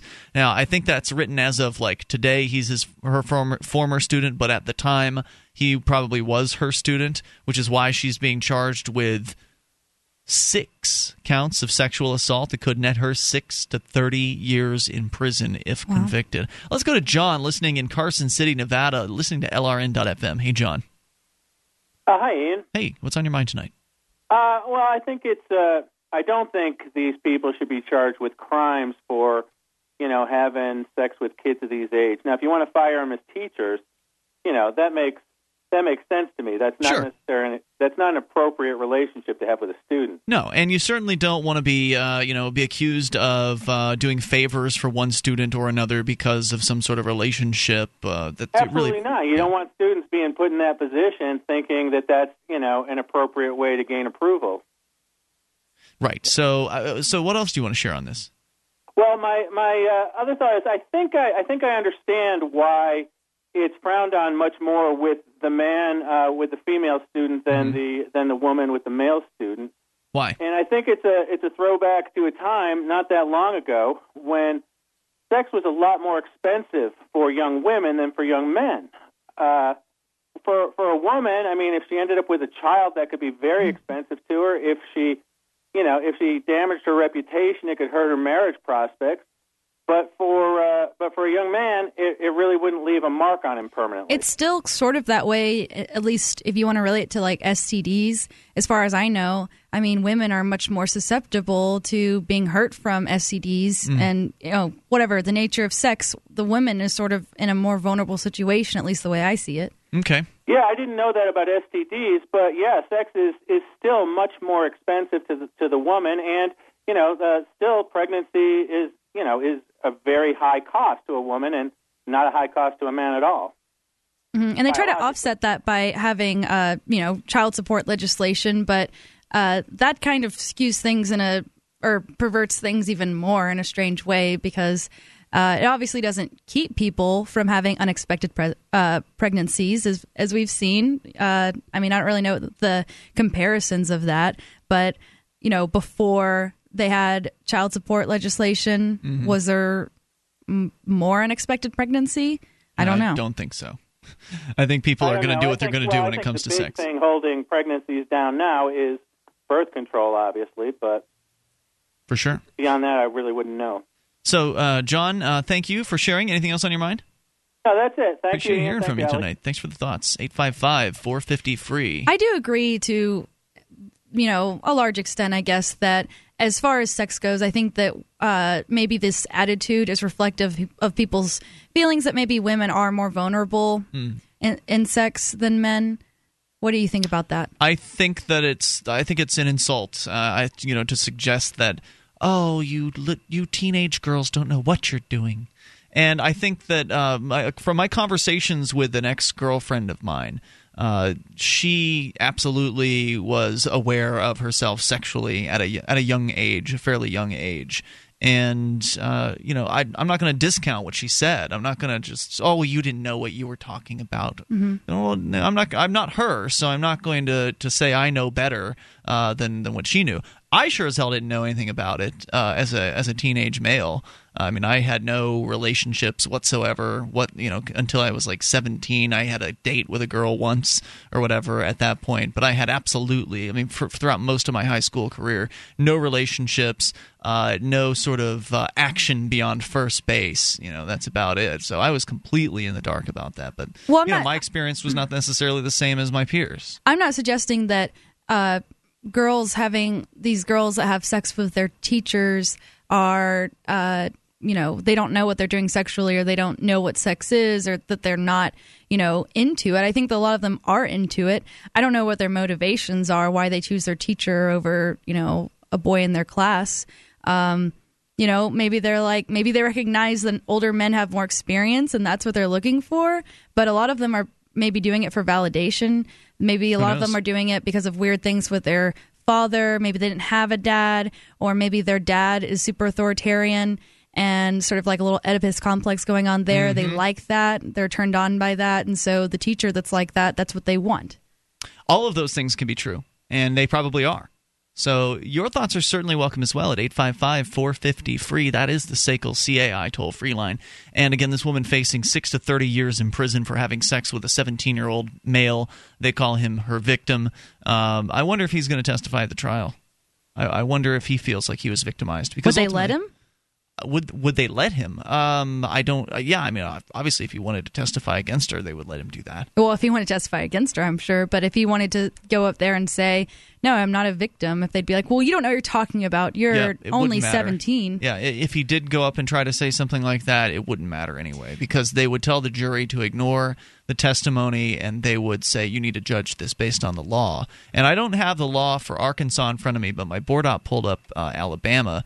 A lot of states have a number of uh, laws that actually prohibit specifically teachers from having sex with students. So even in a state in which uh, this the age of consent is 16, Mhm. and I don't know what it is in Arkansas. I don't have it in front of me. But uh, even if even if it was legal for him to be having sex, if it was with an uh, with an with a teacher or someone working for the school system, then it would still be a felony for that person.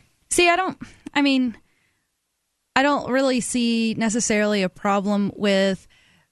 I don't know. I don't see. I don't like public or government institutions making up rules about who can have sex with who. But I mean, if it was a private institution, like you know, a lot of workplaces they don't allow their employees to fraternize with one another, let alone have sex with one another. And I think it's okay to be like, you know, this is a professional relationship, and you do Mhm. not hang out with this person in any other capacity than a professional relationship.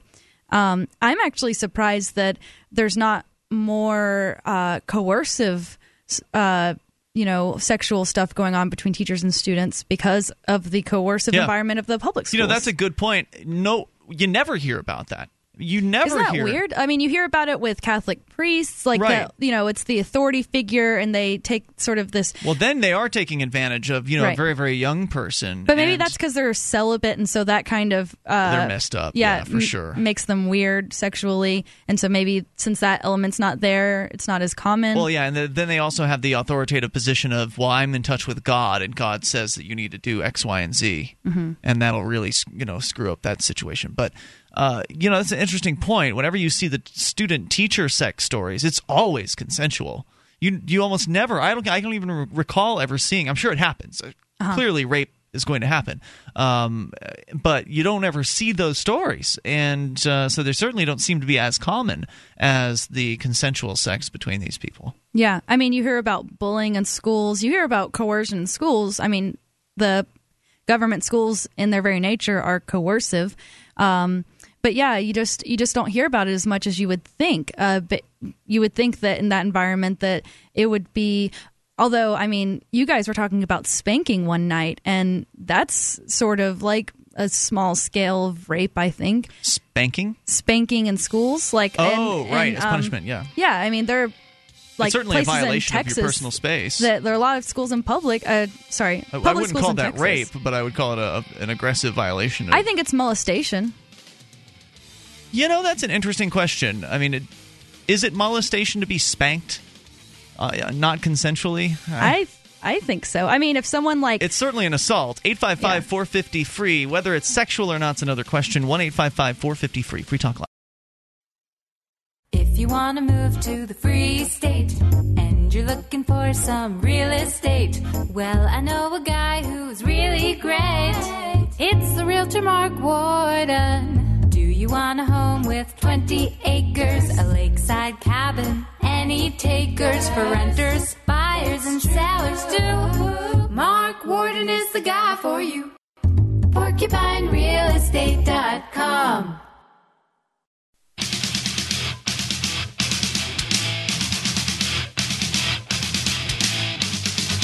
This is Free Talk Live. Dial in toll free. Bring up anything you want. Toll free at 855 450 free. That number brought to you by SACL CAI 1 855 450 3733. And with you tonight, it's Ian. And Allie. And you can join us online over at freetalklive.com. We've got a bunch of features. We give them away to you, including news updates. You can get signed up. We'll uh, send you emails whenever there's something you need to know about Free Talk Live. Also, Twitter and Facebook, which are great ways to interact with uh, the program during the show. We'll send out uh, tweets and Facebook updates during the program, linking to some of the news items that we're talking about, asking questions of folks online to get their opinions on the issues. Of course, the best way to share your opinion is to get on the phones at 855 450 free. But maybe you're timid about talking on the radio uh, and you only want to talk in a, you know, kind of I guess it's not really quite an indirect manner, but a, a less personal manner. How about that? Uh, online, you can do that through our Twitter and Facebook uh, profiles. For instance, I asked the question on uh, Twitter and Facebook why the discrepancy in perception between male and female teens having sex with teachers. What was the response? J- uh, Jason says in the parking lot, classy. Seriously, though, looking at the lineup of headshots, mugshots of teachers who've been convicted of having relations with minors, it begs the question what are mostly relatively attractive teachers doing going after kids? I understand that it could be a psychological thing, but aside from that, I have a hard time believing that these women can't find dates with men their own age. Cougars. Or at least above the age of consent. What do you think about that, Allie? Cougars. That's what they like. Okay, and is there something wrong with that? No. Okay, that's that's kind of how I feel. I Like mean- maybe maybe they're sick of men their own age. Maybe maybe they are the kind of women who like showing men the ropes. Isn't that kind of what a cougar's into? Yeah, like an experience. Let me show you how it's done, sort right, of thing. right. Although that, I, that she gets off on on showing a young man that. I've met a couple cougars and I don't really get along well with them for some reason. But that's because yeah. you're competition. oh, is that the reason? You haven't figured that out yet. Why don't they want to show me the ropes? well, I mean, I suppose there could be a female lesbian cougar out there. If you if that's what you're looking for, Allie, I'm sure that That is uh, not what I'm looking for. We can find a lady for you. that wouldn't be hard to do. Uh, so you can comment as well. Uh, Facebook, Twitter. There's different ways to do that. You can go to news.freetalklive.com to get signed up. At, uh, for any of those, it's news.freetalklive.com. Let's go to Mike. He's listening in Oklahoma City to XM Satellite Radio's America's Talk. Hey, Mike. Hi, Ian. I, wa- I watched something last night that I found kind of interesting, and it was a, a short movie on YouTube, and it was about what's happening in Iran. And the the guy that made this movie, he it's his theory that Iran is no longer selling their oil for the dollar, and they're only accepting that currency called the dinar, which I guess is the uh, the new currency in Iraq. I'm not really sure, but um, I just I was just trying to put some things together about about what's going on in Iraq, and that if if Iran is trying to sell their oil and get payment that is not the world's reserve currency, that's really going to upset things, and that's why they're pushing to uh you know they're pushing a war in Iran. Yeah. And the other thing that was interesting is he was talking about the countries that were not part of the International Monetary Fund, and it was Iraq, Libya, Iran, Afghanistan, and maybe two others, and that was it. And uh, and that's where the United States is. So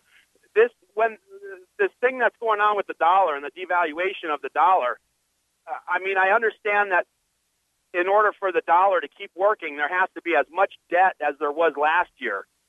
You know, in the last fiscal year, in order for this this system that we have that's based on debt. Mm. But what do you think about that? About uh, Iran not selling their oil for the for uh, the world reserve currency, and that's kind of going to upset the apple cart. That's old news, though, right? I mean, I remember hearing about that a couple of years ago.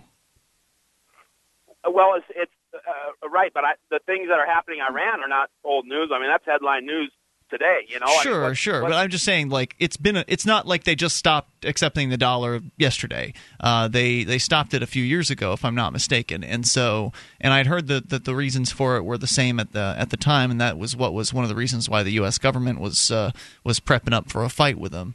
Well, I mean, the U.S. has brought it upon themselves. I mean, it's a form of blowback. But you're right. I mean, if the uh, if countries around the world begin to reject the dollar, uh, as many of them have, I mean, certainly China is uh, less interested in, in the dollar at this point, uh, as well as other other places. You know, it's no longer. It's quickly becoming not the world's reserve currency. I wouldn't say it's. It, it still is probably in most places, but. Uh, it's going. That's going to change, and uh, and that does put the you know the U.S. government and their bureaucrats and their finance their finances in a very precarious state. You're right about that. Yeah, and I mean, I mean, imagine if if more countries, imagine if they all start saying, "Well, the the dollar is no longer what we're interested in." I mean, everything will come crumbling and falling apart for the uh, the banking cartels. I mean, that's what that's what's holding them up is this fake dollar. Well, one of the reasons why to uh, diverse, you know, diversify yourself out of the out of the dollar. I mean, we're not going to probably see secession anytime soon, but that sure would be nice. You know, you know, a gr- great way to help get people away from a dollar is to end the political alignment that they have with the country in the first place. And can you imagine what would happen if New Hampshire declared independence from the United States and started to use, even if it was a state-based uh, currency that was gold and silver, but you know, markets, uh, market-based currencies like gold and silver or Bitcoin or whatever else might come out of that, uh, it would be huge, especially if one of the U.S. states walked away from it. Yeah, and the states in the pre-Civil War days all issued their own currency. Is that not correct? I can't say for sure that all of them did, but uh, it's probably that's probably a true statement. I, am not a historian, so I don't have that uh, you know those answers. Where's the, Tom Woods? The, t- the, tip of my tongue. Uh, but uh, Mike, anything else you wanted to share tonight? Yeah, just one question, your opinion on something. If if things were to go get much, much worse than they are, and the dollar did, quote, collapse, and it wasn't worth anything anymore. What do you see happening? Like there would be a bank holiday, and then the banks would open up again and say, well, whatever money's in your account, we're going to exchange it for something new, like the Amero. I mean, how how hmm. feasible is that? That's an excellent question. It's always been my suggestion that these people who are running the Federal Reserve and the folks that are connected to them are very, very smart. Uh, they absolutely have contingency plans, and they absolutely have you know some aces up their sleeve. There's nothing they can do about it, though. I think that the dollar collapsing is just inevitable. I don't know what makes the U.S. dollar any different than any other currency which has been based in the same sort of financial system, which is a uh, big scam, basically, which benefits just a couple wealthy people. They're basically uh, usurping the wealth and then the people at the bottom, which is us, uh, we all go down with the dollar unless we are wise up and we invest in other things like right. precious metals. Yeah, you're going to have to take care of yourself, and you should start doing it now. That way, if something does go horribly, horribly wrong in a very fast manner, because things are going wrong now, uh, inflation is happening now, and the dollar is devaluing right now. It's just that it's going over time, so it's not all hitting at once, and it's easier for people to adjust to it. If it does start to speed up, then all of a sudden you're right. People are going to start running on the banks, and that's going to cause problems and there could be some sort of you know chaos uh, in the streets over over that. So to to prepare yourself in advance uh, as much as possible financially to shield yourself from the effects of, of hyperinflation is always a good idea. I don't know if I've answered your question. Yeah, you did. I, that's all I had for the night, though. Thanks, Mike, for the call. Oh, hey, while we still got you, what do you think about the uh, the teacher and the student story? Did you hear that one yet? Or you're on XM? Yeah, yeah, I'm on XM. I I I was listening to it there on the phone while I was on hold, but um, I think that this is the honest truth, and I don't I don't mean to sound like a pervert or anything, but I think that uh, the fact of the matter is, youngsters got stamina. Thanks for the call tonight, Mike. Because the question was, uh, you know, why. Uh, somebody else on Facebook had asked the question, you know, why are these uh, hot teachers going after, or what his opinion was, attractive teachers going after these students? And uh, our board op points out that uh, men are in their prime at around around age 18, whereas women are in their prime uh, in their 30s. So mm-hmm. I have heard that biologically they're completely compatible. It's Free Talk Live. This program is brought to you by FreeKeene.com. FreeKeene.com features audio, video, and blogs chronicling the transition to a voluntary society. FreeKeene.com also has comments and discussion forums so you can be heard. FreeKeene.com.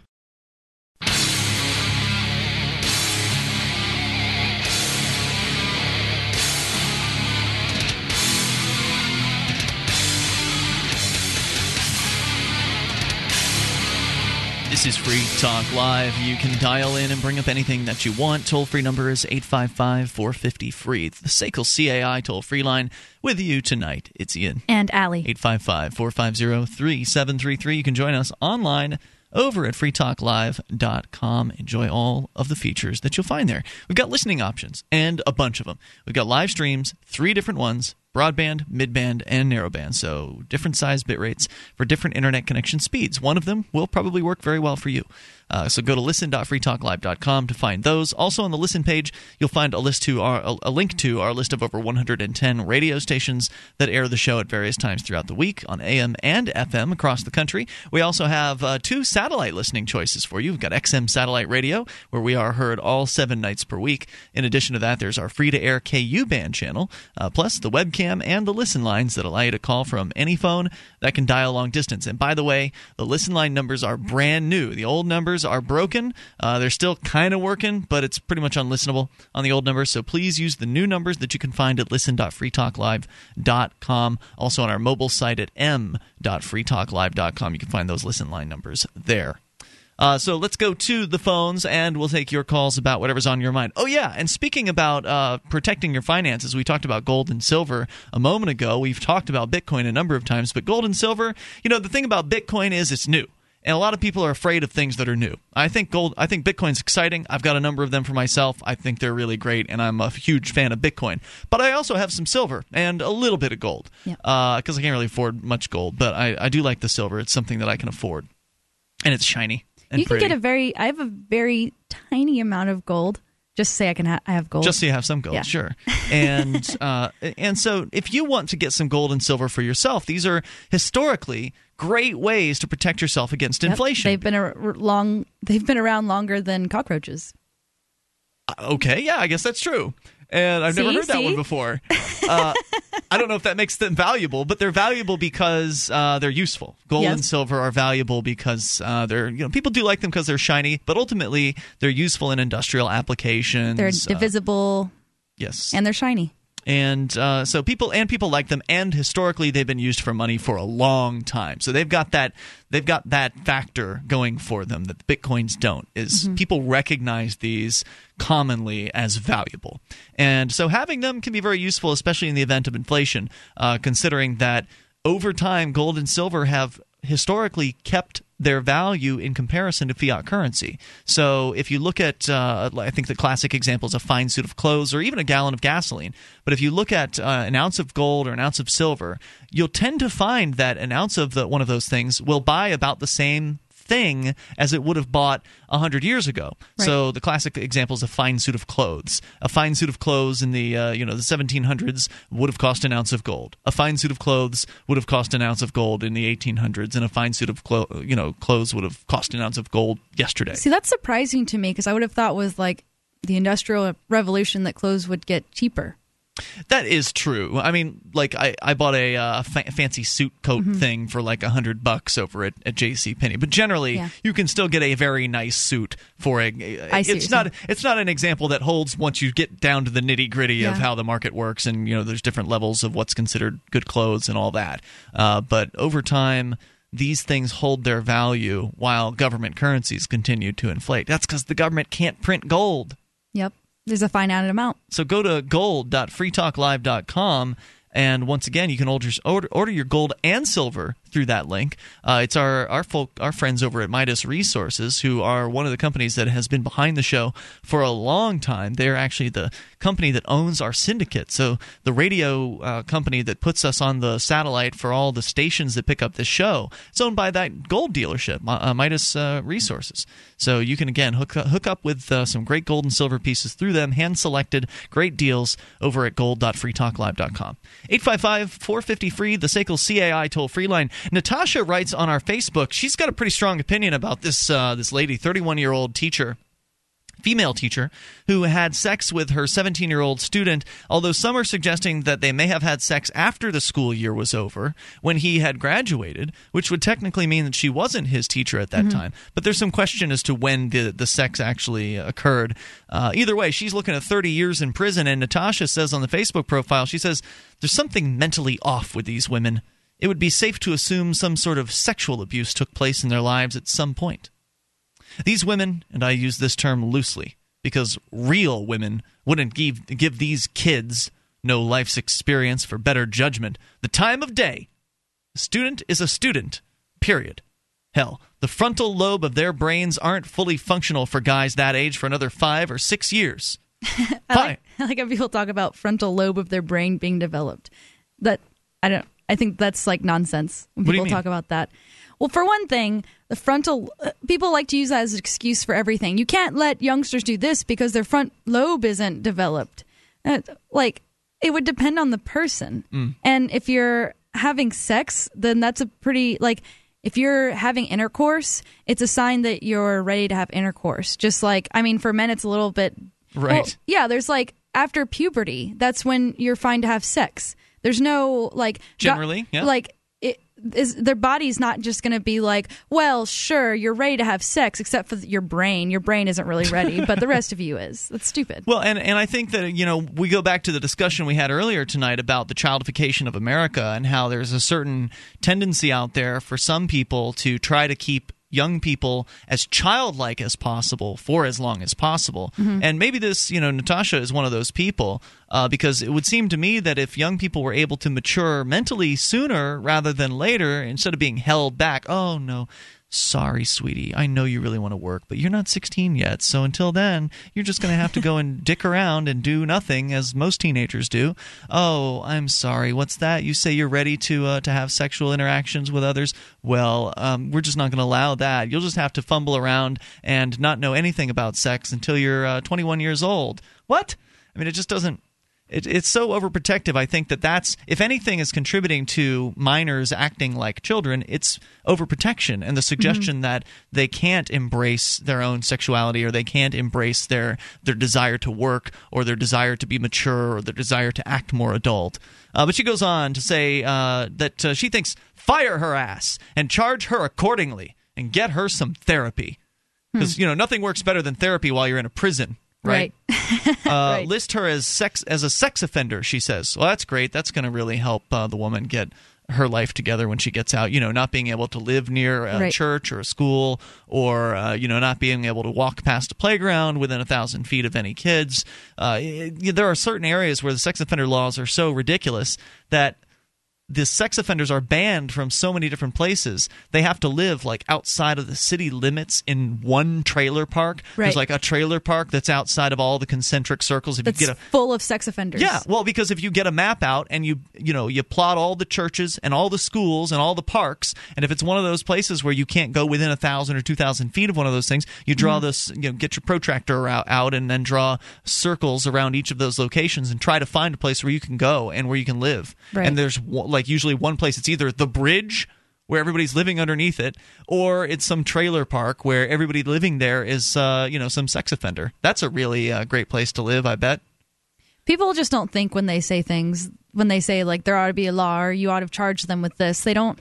They don't right, really as though think it's about going to stop means. people from having sex with one another, as though you know this teenager or this teacher, you know, were were somehow prevented. I mean, they must have known. Certainly, the teacher must have known about these laws. She didn't stop her. Yeah, I mean, I think that that's part of maybe that's part of the thrill for people is that it's not it's illegal. Yeah, that it's illegal or that it's you know not socially accepted. And I think I think part of this that uh, people you know this woman isn't saying is that she doesn't like it when people. Um, she thinks it should be legal to have sex outside of the socially accepted standards for when people can have sex. Because you know that there are definitely like social rules around sex, Mm-hmm. and uh, this definitely the teacher having sex with a student that goes against those social rules. She says Lister is a sex offender. Sorry, but there are a lot of us who are total hotties in our days. Lady, glory days are over. Grow up already. I don't think sentencing should be any different for attractive mentally ill female teachers than attractive or unattractive mentally ill male teachers. A predator is a predator. Wow. And I disagree that uh, this woman is a predator. I think that uh, teenager knew what exactly what he was getting into. The three most important things you can do for Free Talk Live are one, share one episode a week on Facebook or in some other social networking site. Two, buy the things you buy online through shop.freetalklive.com. Three, give five bucks a month to the AMP program. It's my firm belief that Free Talk Live's AMP program is the best use of your charitable dollar among liberty oriented organizations. Support all the organizations you love. But make sure you give five bucks a month to AMP at amp.freetalklive.com. This is Free Talk Live. Enough time, perhaps, for your thoughts if you get on the line now at 855 450 free. Toll free number 1 855 450 3733. And here tonight, it's Ian. And Allie. And you can join Allie on her website, ladiesinkeene.com, ladies in K E E N E, where she has her own blogs and also radio program, which airs Saturday nights on LRN.FM. Uh, but of course, if you miss it live, you can always grab it over at ladiesinkeene.com as we go to the phones and to you and your thoughts. Chad, listening to WBHP in Huntsville, Alabama. Hey, Chad. Hey, how you doing? What's on your mind tonight? Hey, I got two, uh, I guess three different comments about education and also about the paddlings, and then also about the currency in the Middle East. Okay, go. Okay, well, I think the relationship between a teacher and a student is really similar to a doctor-patient relationship. And as an educator, you know, you're you're scripted to to sign that code of ethics, and and uh, so I think most educators really understand where that line crosses. Um, where it could get a little sketchy is in coaching situations because there's more direct contact, especially if it's a male coaching a female team or vice versa. But um, what really did it for me, which I, I was nervous about it. I was a young teacher. I was 24 when I entered the classroom. I was going to teach uh, high school, um, first day of high school, senior class, back of the room, a whole bunch of kids laughing and stuff because a girl, I mean, she tooted and stunk up the whole room. Oh, it my was gosh. done for me there. How Never going to happen for me. You know what I mean? So, um, you just you, when you walk in as a teacher, you have a different mindset, and it's it's absolutely blatantly wrong. And so I think um, they should throw the book at the individual. And so most states have that code of ethics. Well, you're also Um, dealing with, I mean, when you're dealing with high schoolers and junior high schoolers, you're dealing with kids at a very strange age. I mean, they're sort of coming into themselves and learning about new things about themselves and some of it's you know exciting some of it's kind of sad i'm being really vague here but you know what i'm saying adolescence it depends on the student I kind of I kind of disagree because nowadays at the high school level, kids are mostly past that. You know, you, They're mostly you can what? Really, past that? They're mostly they're, they're past that. Kids are maturing a lot. No, they're good at hiding nowadays. it, is what they're good at. They're still Uh, into it. They are way too cool for everything that they have going on around them. And uh, nothing is nothing is uh, intimidating or alarming to them that's going on right now at all because they're way too cool to let you see any of that.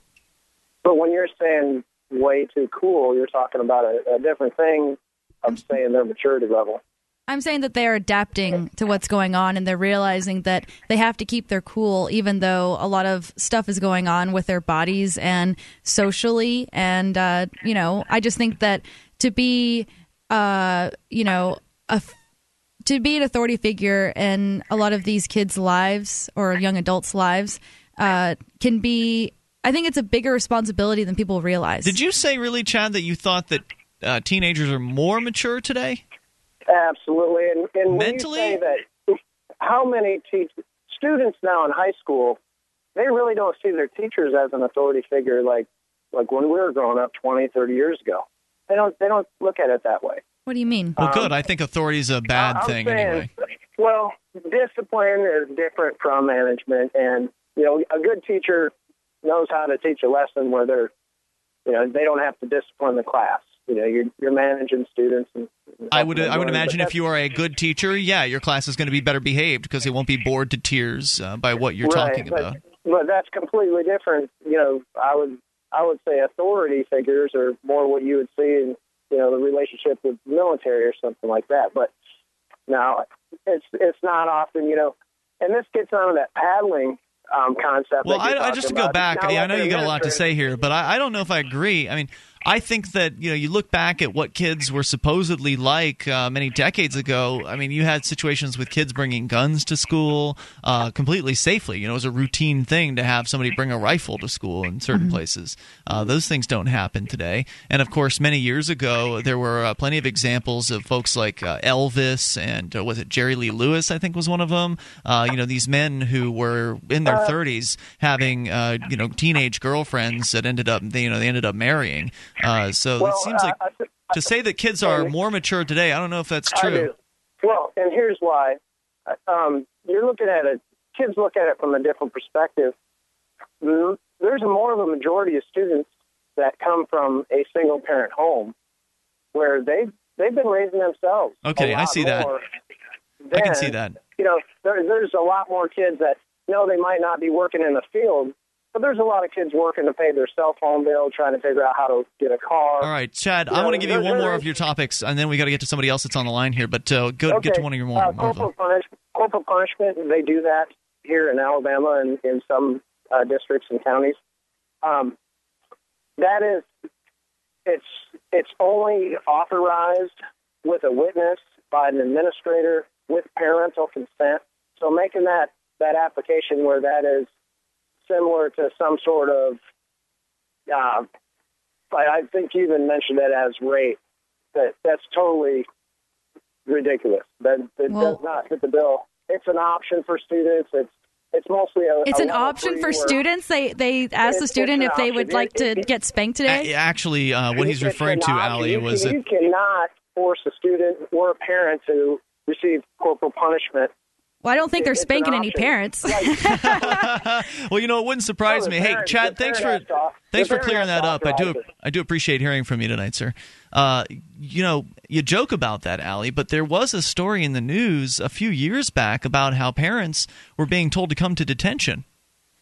wow, yeah, really? they they actually that's how crazy uh, and how authoritarian school some schools have become. I, I don't you know I don't remember which school district it was, but the uh, the suggestion was that if your if your son or daughter were late too many times, so it was a tardiness issue. Mhm. If your son or daughter were late too many times, the parent would be sent to detention. See, it doesn't really surprise me because I've I've noticed. Can you imagine who would I mean, actually do that? It does surprise me to the extent that like parents would actually do that, but it doesn't surprise me that schools would want to do that because they always No. they always see parents as like the problem. Like, oh, parents don't care about their kids. We, Mm, we do, We yeah. care about the kids. The parents don't care. But how ridiculous that you know they think that they still have control over the parents to the point where you're telling somebody in Mhm. their 30s, 40s, 50s, 60s, you're telling somebody who's you know been out of school for a decade or five uh, that you've got to come to Saturday school. Yeah, that's you've got to come sit in in-school suspension.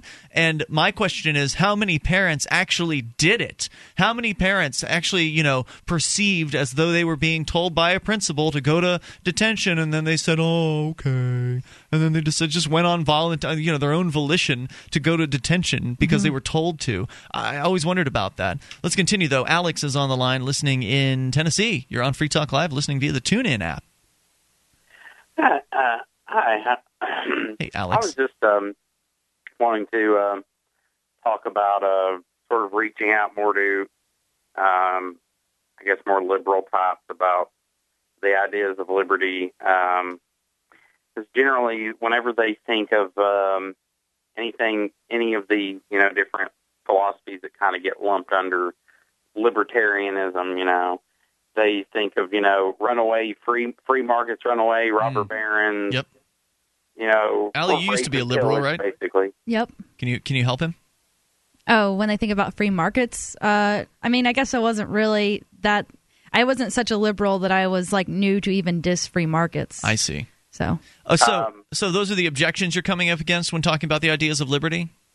Uh, generally, there it's more like people will, you know, if we if we don't have the uh, you know have the state, you know, keeping us in check, then you know it'll just be utter, you know, you know, raping and pillaging Well, kind the of thing. I guess the idea is that like profit motive is the enemy, and that if you allow profit motive to take over, then yeah, it'll be rape and pillage because obviously rape and pillage is profitable.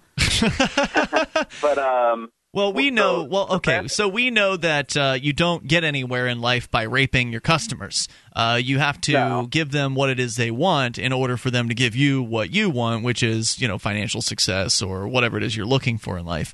Uh, but what you really have to do in communicating the ideas of liberty, whether it's to a conservative or liberal or somebody that's completely unaffiliated with politics, is find the areas in which they think are important and then talk to them in their terms. So uh, that has to do with uh, what I what I was going to state that I think the best um, the best way that I found with people like this is generally these people see themselves as being nonviolent, even though they may ask someone else to uh, initiate force on their behalf. Uh, but the best, maybe one of the best ways to get them to maybe open their mind up a little bit is to talk to them about the non-aggression principle. I think that's you know obvious. It's it's good to talk about the root issues. I think that's important, but also when you're talking about whatever the issue might be, find out what it is they want and then if you agree with them show them how it is that freedom will get there better Right. faster more in, in, a, in a more humane manner. Dr. Mary Ruwart's very good at this in her book healing our world. I recommend you pick it up. And if you're coming from a conservative perspective it can be hard to talk in the terms that a liberal will understand. So you have to change